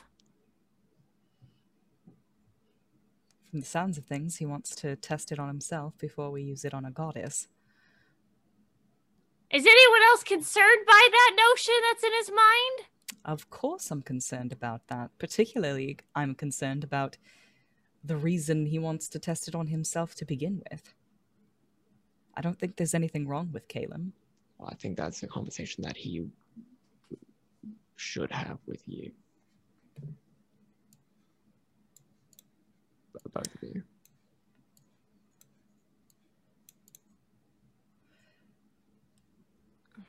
I don't know how much my words are going to be able to help him.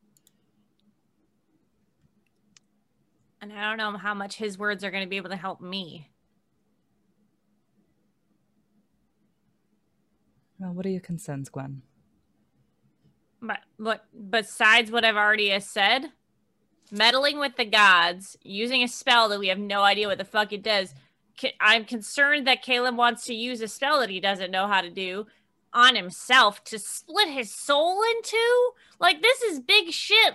And and not only that, maybe the other gods actually want the Raven Queen like this. Like if she's been like this for thousands of years and nobody's done anything about it, why is that?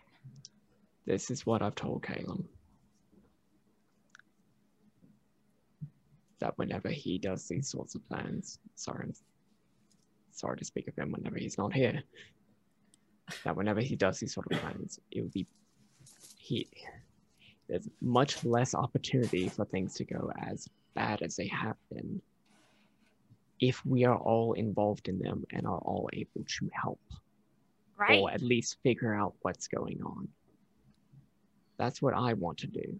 I want to talk to my God. I want to talk to the Raven Queen. I want to see how everybody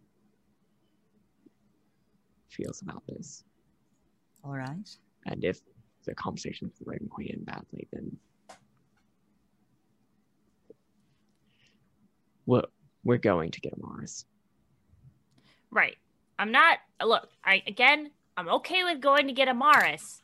I am not okay with meddling in the bigger things. If we figure, like, if we, okay, if this is a mystery and it needs to be solved at the end, I need all of the clues before we can solve the mystery. I can't be given like, okay, this is what we need, and then, like, you're you're right. We need to talk about it. We need to figure out everything first before we go into it because if if if you just if any of you just come to me and say hey i found this gun. I don't know how it works but i want to shoot someone with it. Like uh, my first thought is not like yes that sounds like a good idea. It's uh uh where the fuck did you get a gun? And uh how does it work? Where did the gunpowder come from? You know all this shit. I understand where you're coming from, Gwen. There's just one more thing.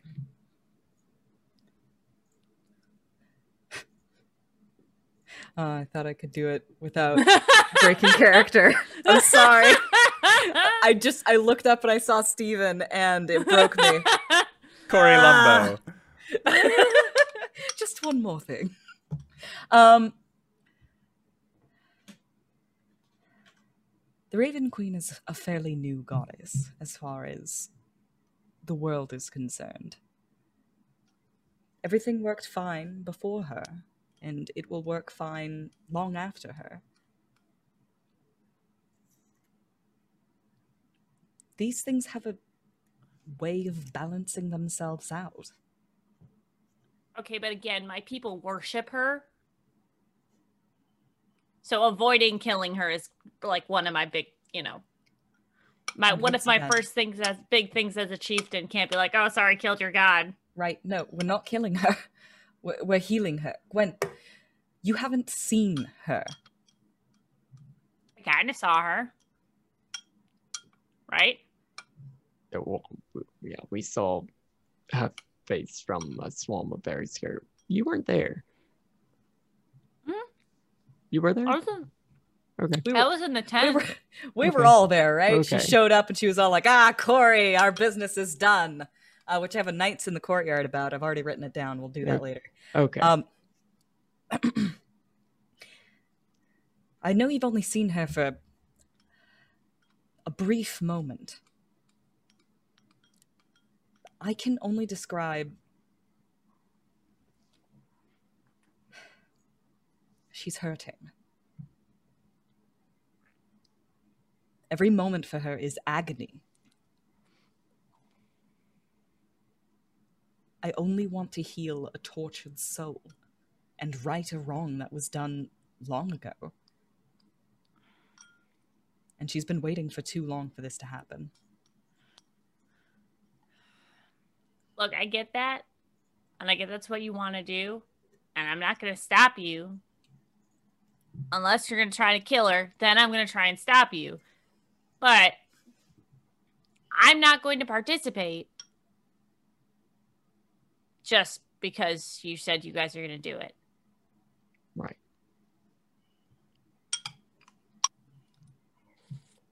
You're right. Before we make any moves on this plan, we need to get a shit ton of information. Right. we have theories. Well, we have Corvain's theory. We we have some assumptions.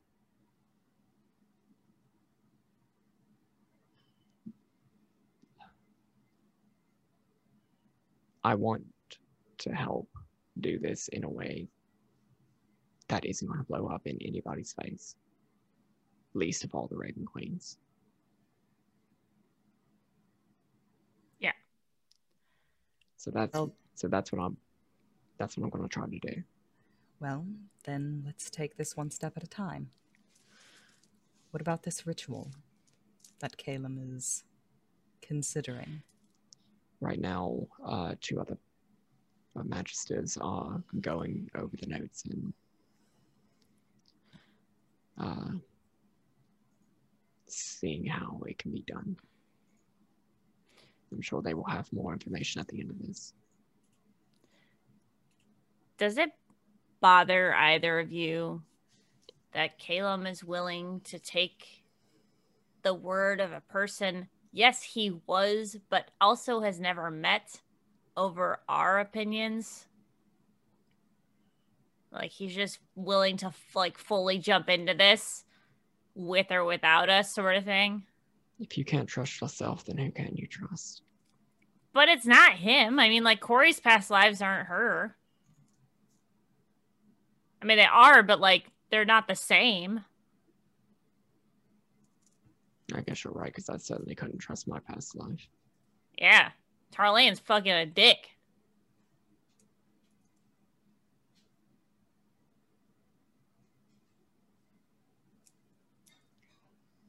I suppose I'm I can't just- really say anything about that. Corey's gonna hop down from the platform uh, uh, of the empty statue.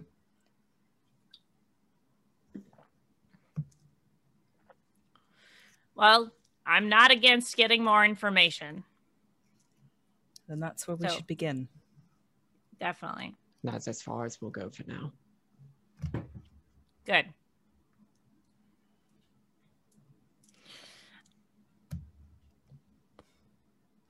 I can try to talk to the Tempest, but I mean, he's never actually talked to me.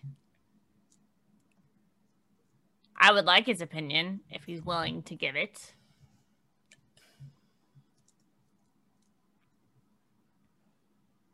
That being said, I've been meditating on ways of acquiring information without the permission of the gods necessarily. You're saying that in a way that makes me very concerned. Yeah, Yes, yeah, yeah, yeah, yeah. Like you seem to be dancing around information. Mm. Sorry, I'll try to be more clear. I am seemingly, for now, inexorably tied to Shar. And I am looking into ways to access her resources without her knowledge. Leans over to Arjan. That means she can't be untied from Shar, right? Inexorable would mean that, yes. Okay, cool. so you're like you're gonna like sneak in information without her knowing, or sneak out information without her knowing. Yes, that's generally what I'm intending to do. Is it night by now?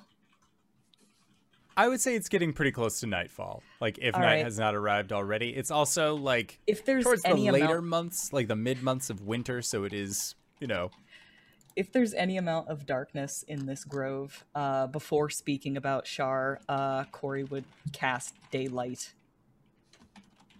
yeah. Uh so there is definitely a daylight spell that's up.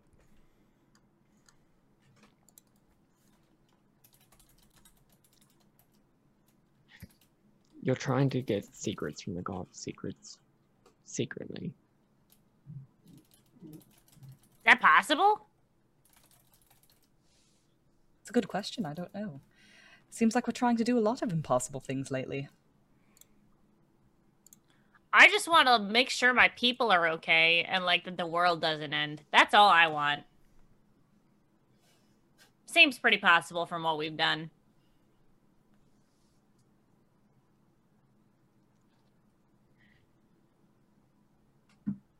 But yes, just for clarity's sake, it's what's been bouncing around in my head as of late. And you also didn't want to talk to us about this. I hadn't thought of it until now. Thought of the plan, not talking to us about it, right? Uh, the Shar thing.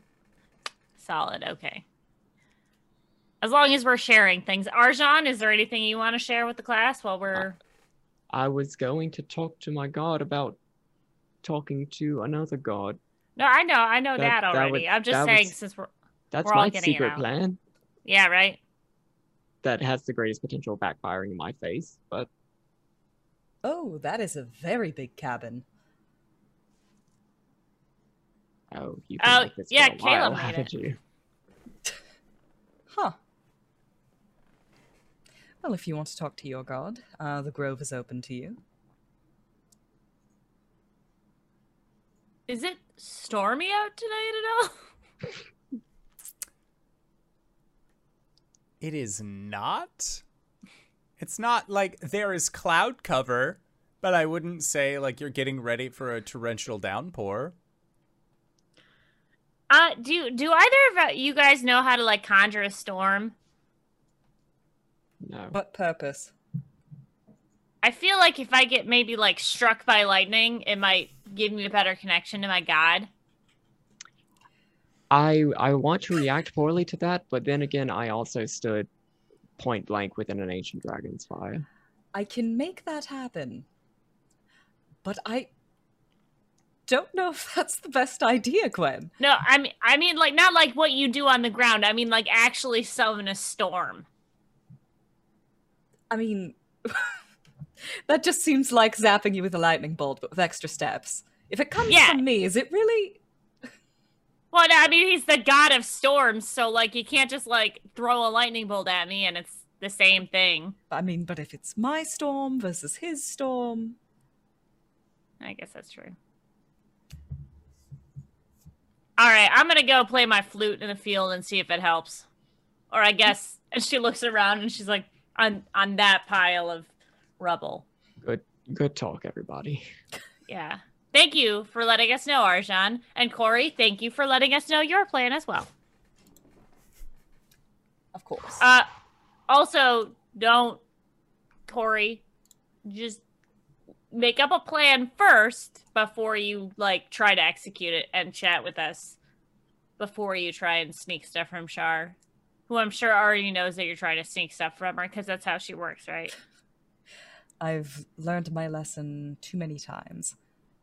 I will always Roger. talk to you before acting. I appreciate that. Uh, the light will last for about an hour. After that, beware.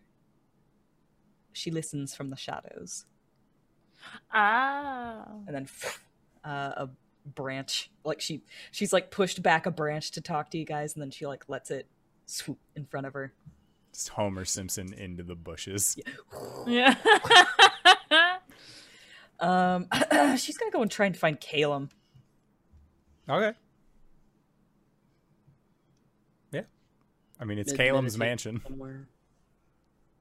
He's not inside of it. He'd probably be outside of it. all right You find him. what are you what are you doing outside of your cabin Chopping Crisscross. wood. Chopping fucking wood. Shirt, shirt off. shirtless just yeah. Yes, his but he's like he has to hit it at least twice before it breaks, and he's got a very small pile going so far. Caleb has a positive strength. You all forget this. Boy's ripped. nah, he's trying to meditate right now. all right Calum Yeah. I heard about the ritual You're gonna have to be a bit more specific. Which part? uh, the fact that you want to cast it on yourself Right. What part of you exactly do you think needs removing?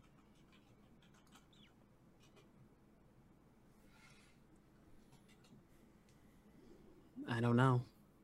Honestly, we'll find out when it works.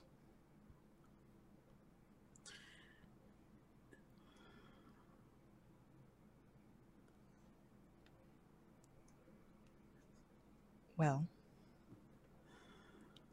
I just want you to know that I don't think there's anything wrong with you.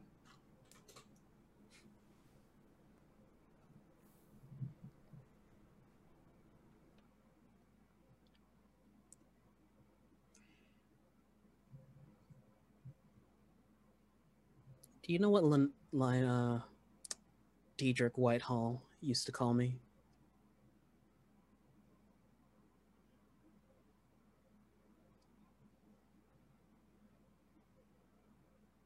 Something very unkind. Sabrak. Dwarvish meaning broken.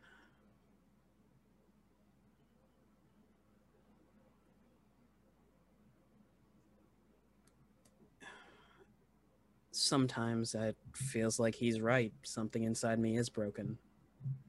There are emotions I should feel when things happen, but they don't happen. There are times when I know something will work, but there's just a bit of doubt and it doesn't work. And all of a sudden, hey, that's my fault too.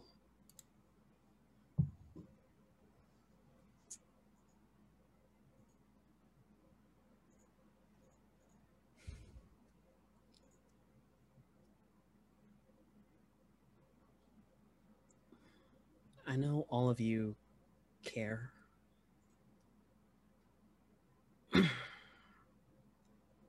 and you all say that there's nothing wrong with me, but I, deep down, I know something is.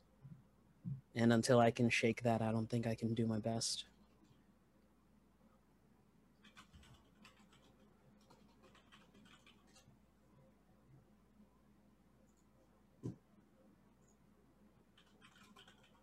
All right.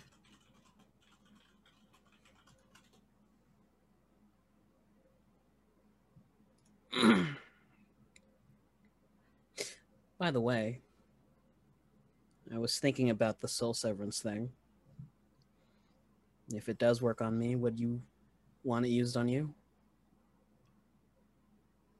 Why exactly? Just might break your bond to Shar.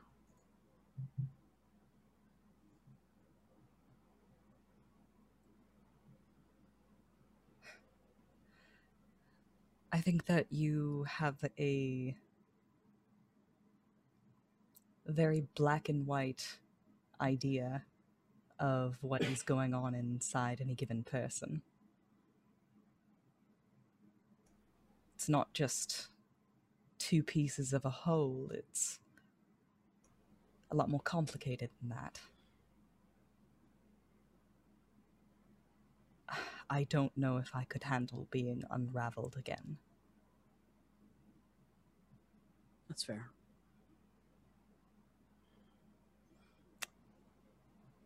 But if you find a way to change one's name, that might be something I'd be interested in. Well, there was one mention when the ritual was used on a ranger, they took up a new name. Truly.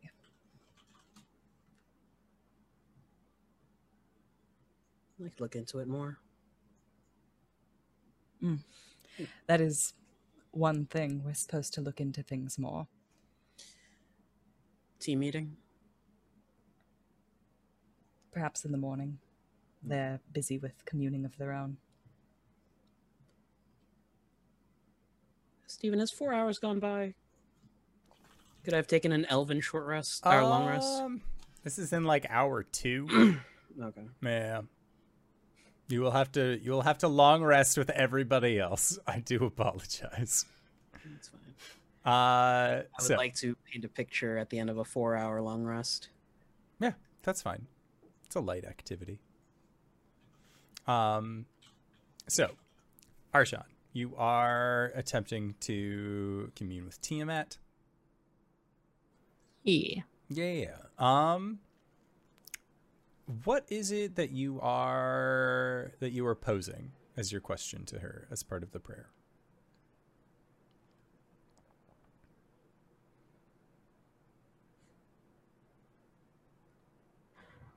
One crisis averted and a lot of people saved and a lot of people holding you in much higher regard than they did before. But now I.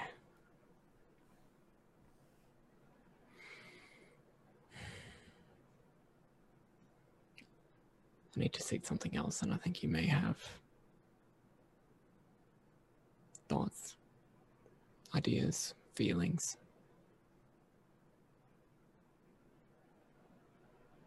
I need to know.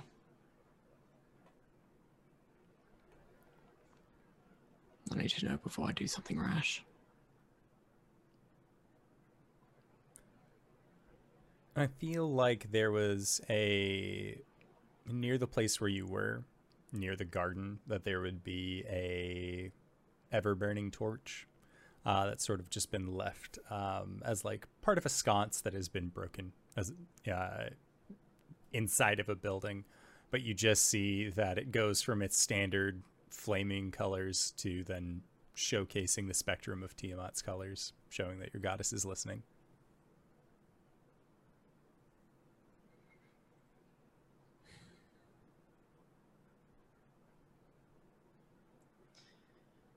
The Raven Queen has one of ours. I need to speak with her. Or I would very much like to speak with her to see if we can get her back. And the only leverage that we have is that we may have found a way to restore her.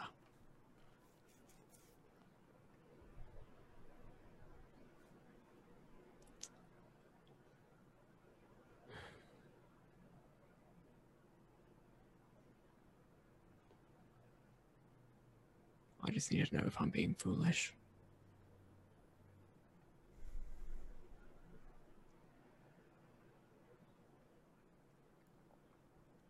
The response that you get is five voices is one. And it says, Your curiosities are anything but foolish. She was incredibly powerful as a mortal, and even more powerful so as a member of the divine. If you are looking to take back what she has claimed as hers, you must be ready to offer her something, or be willing to take it by force.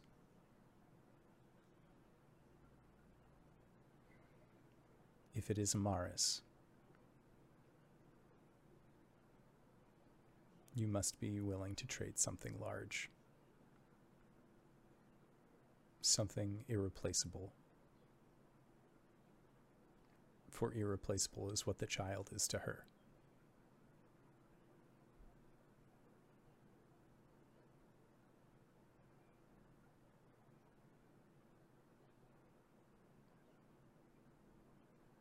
This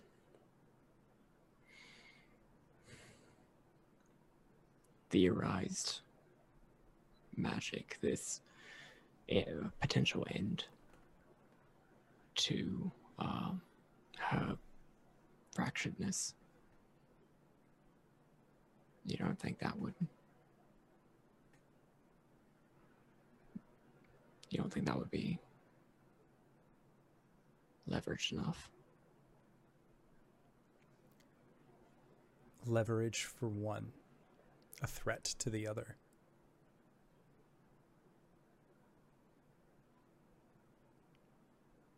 There is still there is still someone trapped inside. The original queen. Who she was before the sundering. My guess, our guess, is that she would like her freedom.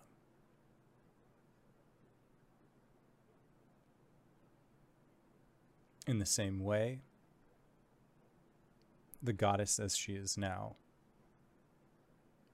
would like to be fixed but in a way that truly removes who she was before so she could embrace all that she is now. So that even she forgets who she was.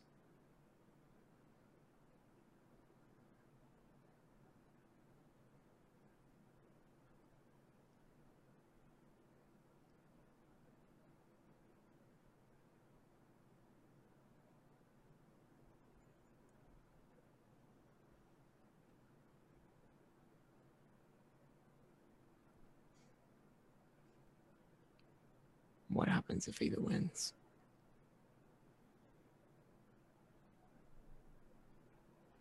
That is a question that I do not know the answer to.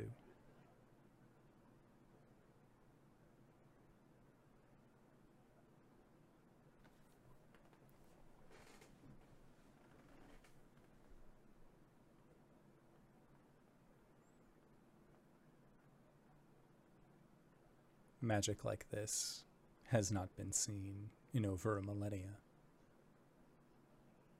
nor has it ever been used on one such as her.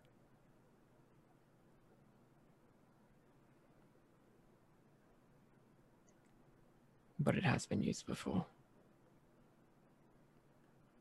Correct.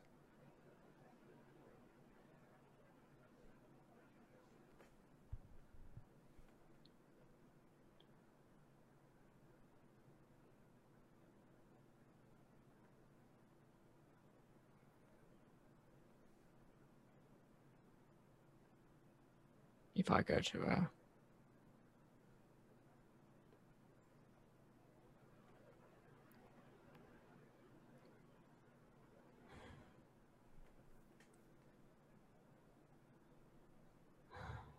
Is there a chance that I can get her to see reason?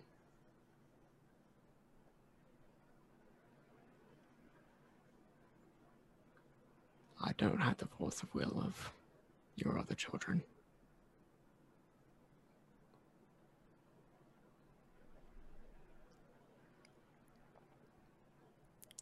But can I make her understand?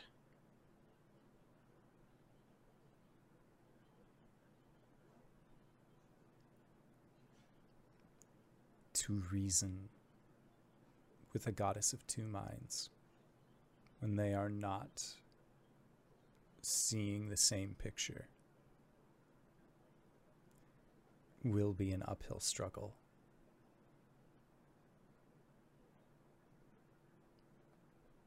That is why many refuse to deal with us.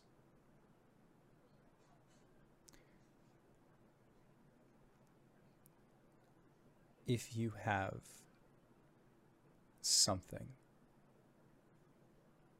whether it be information, a memory, boon, something she desires more than her own kin.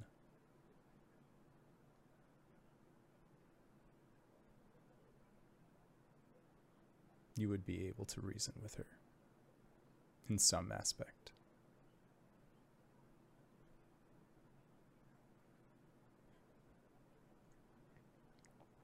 Thank you for your counsel. And the flames flare.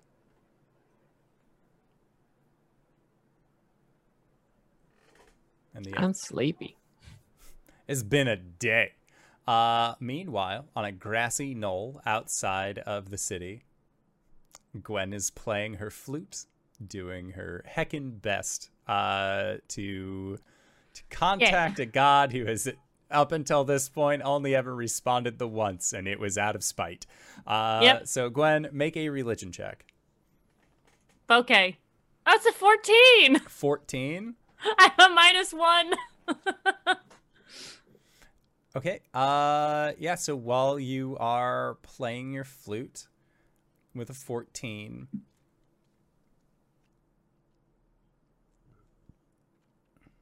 as the song stops, you feel you feel like there is almost like the sea is beckoning to you. The sea, the sea, sea. Yes, the, the water ocean. sea. You know, you're maybe roughly about like a two-hour walk away from the shoreline. I mean, she ain't got shit else to do. She will I guess, pack up her bag and start walking. Yeah. Uh, and after about two hours or so, you make it to the coastline. Um, uh, would it be? It'd be closer to like forty-five minutes, all things considered. Um, thinking about the geography of where you would be.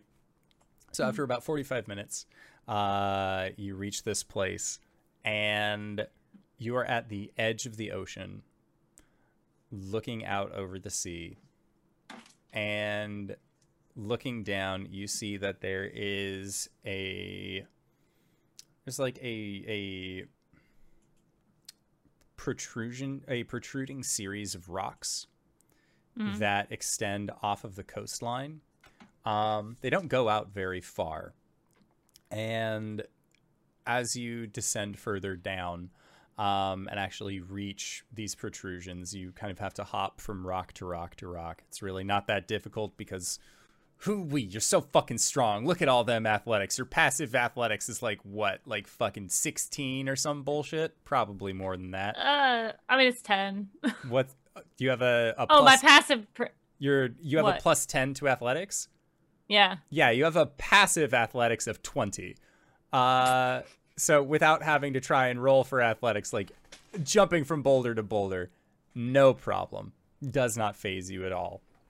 And you manage to get out to this rocky outcropping that the waves are sort of crashing over. And you see this stone structure, uh, maybe about like five feet tall. It's not very big, um, but it just seems to have uh, several charms on it. Uh, you can see that there are um, like seashell charms that have been placed on it. Uh, others are like nice rocks, that sort of thing. Uh, but there is, uh, it's almost like there like there are slight pools that have formed in the rock faces themselves, and you can see that there's coinage and other tokens and other such things that have sort of been placed there. Um, and you feel like uh, looking at this stone pillar that there is not necessarily a sense of familiarity in that you have seen this place before, but you know that this is almost a holy place. Like, Okay. whereas, Uh, like, just to be Caleb clear, has this a is temple, Corey has, like, other shrines. Like, this seems like it would also be a shrine. Okay. Um out of LB's curiosity, this isn't a shrine to Umberlee, right? You can make a religion check. oh god. Okay. Uh yes, I will do this. That's a 3. Greens. This could prop. This looks like a temple to Tempest. Like, looks like one of those things. Fucking god damn it. Like, Uh, there's yeah. his symbols are there. There's like some other symbols there too, but like his are Yeah. there. Uh she will she will uh she'll take out her four gold from her pockets and uh put them in the in the water, I guess, Okay. where the other coins seem to be. All right. And as you do this, um, you had been asking for storm clouds previously. hmm And as the coins land into this small bowl, it seems like high tide is coming. And high tide is shit. coming a little bit quicker than you had initially anticipated. The clouds above do begin to sort of coalesce into a more stormy outlook, and you hear the rumble of thunder off in the distance. And the rest of you in town where it was a relatively fine looking night sky, all things considered, start seeing these storm clouds begin to gather off in the distance, maybe about mm, a mile or two away from the city. And you also hear that rumble of thunder. that is where we're going to call it for tonight's session. So I'd like to say thank you to everybody who decided to stop on by and join us for the start of a brand new arc for the Four Keeps. Level 16, it's going to be wild if tonight's rolls have, uh, have led me to believe anything. I'm having a great time with it, but I always have a great time whenever these people are on the show. Speaking of, RJ, where can we find you? What do you do? Hey everybody, I'm RJ. You can catch me at rjustice282 on Twitter and Twitch, where I tweet about the nerdy things of my life and sometimes stream with my friends. You can catch me here on Mondays as Caleb Shadar-kai Wizard. Uh, we're back on GGK. Is it Elegant Magic's week? I'll figure it I out. believe It's always so. an elegant magic weeks. You've Oh, been yeah, off right. for a month, right? So, fun fact about GGK every Thursday now is Elegant Magic's week. We've gone from bi weekly to weekly. Uh, so you can catch me over there as oh, I was about to say Theophilus Wilmont. No, Jarvis Hawk. Um, he just sold out his brother to the Inquisition, who's a werewolf. Um, uh, Saturday is uh, over at GGK again, where we're playing um, Princes of the Apocalypse. It might be our final episode, actually. Afterwards, we're going to be doing some some fun stuff with Mistborn, um, the RPG. And finally, Sundays, you can catch me over at the Hype Goblins channel, where I play Roland Granbrook. Uh, he's an Aasimar now, uh, Sorcerer Cleric. They're about to have a casino heist. DanaeKeener.com. Hello, everybody. I'm LB Hackemup. You can find me at LB Hackemup on the Twitters and the Twitches, where I I tweet when I'm live. Uh, sometimes I tweet other things, but I will be live next tomorrow at three o'clock Eastern time in the afternoon, not in the morning. Uh, playing Dead by Daylight. The new Resident Evil stuff's coming out tomorrow. Uh, so we're gonna play some of that. Uh, I'm gonna get to be uh the the the new guy. Next Nexus. Ne- Nemesis. Nemesis. Oh, Nemesis? you don't get to I- play as Big Lady? No, Oh, no. It's No, good. it's- Leon, Claire, and Nemesis. Oh, okay. Yeah, Leon, Jill. Leon, Jill, And then- sorry. They did Uh, the so I'm going to be, I'm probably going to play as Nemesis for a while, uh, try it out, and then play as the survivors. Uh, since I'm going to get the pack anyways, I might as well. Uh, and then I'll be live on GGK with Wings and Tyler, and we're going to have our uh, masks game where everyone's going to the winter, the spring formal, the spring formal, uh, and we're all going to dress up, right, Wings? Yes, we are.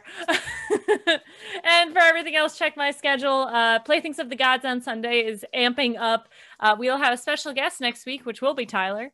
Uh, and he is going to play a very special character. Uh, we have two people who still need to be claimed by gods, and neither of them know who it is yet. So that's exciting. DanaeKeener.com. Hoi! I'm Cyber. You can catch me over at twitch.tv slash cyberwolf1201, where right now we are playing Minecraft. Uh, I don't know how to play Minecraft, and I lost all my progress, so now I'm trying to learn it again. So, uh, that's fun.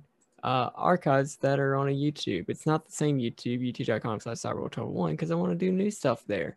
Uh, and you can start to kind of see that because I'm doing a little bit of a rebrand everywhere uh i mean not changing my names or anything it's just we have new art by squeef um i actually did lose my house but like lost as in i don't know where it is um but yeah uh for rpg stuff uh well first off Jabroni TV every Saturday uh episode of Pokemon is coming out that I edited. So that's fun. We still have a couple more weeks of that. I still need to edit one more episode and then something else is going to happen. But that's a surprise. That's a surprise tool that you'll see later. But I edited it all, and it's great. Um, for other RPG stuff, I'm here on Mondays. I also just put another uh, thing on my Patreon. It is uh, a whole bunch of form fillable character sheets from the Urban Shadows Second Edition kick, uh, Quick Start rules. Why would I make all that? Why would I? Make a whole bunch of things for a new game system if I wasn't preparing to run it potentially on a stream.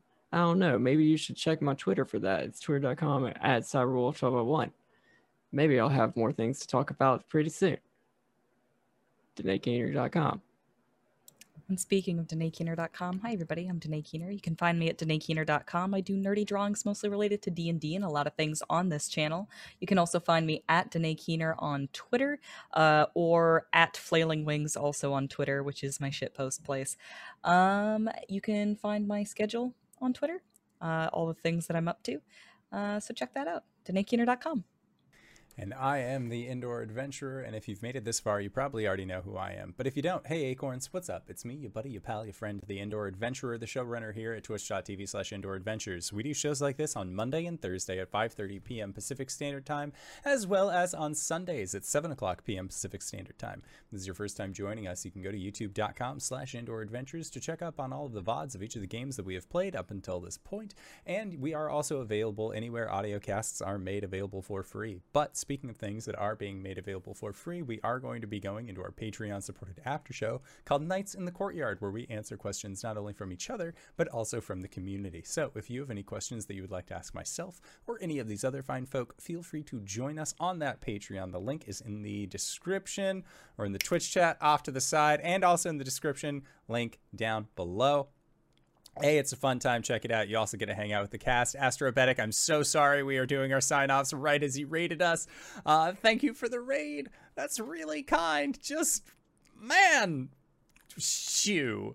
Uh, shooey. Uh, but yes, we are going to be heading off into that after show. So I'd like to say once again, thank you to everybody who decided to stop on by. Thank you to these incredible players for putting up with my bullshit once again this week. And we'll see all of you guys next time. All right, everybody. Bye bye. Outro button.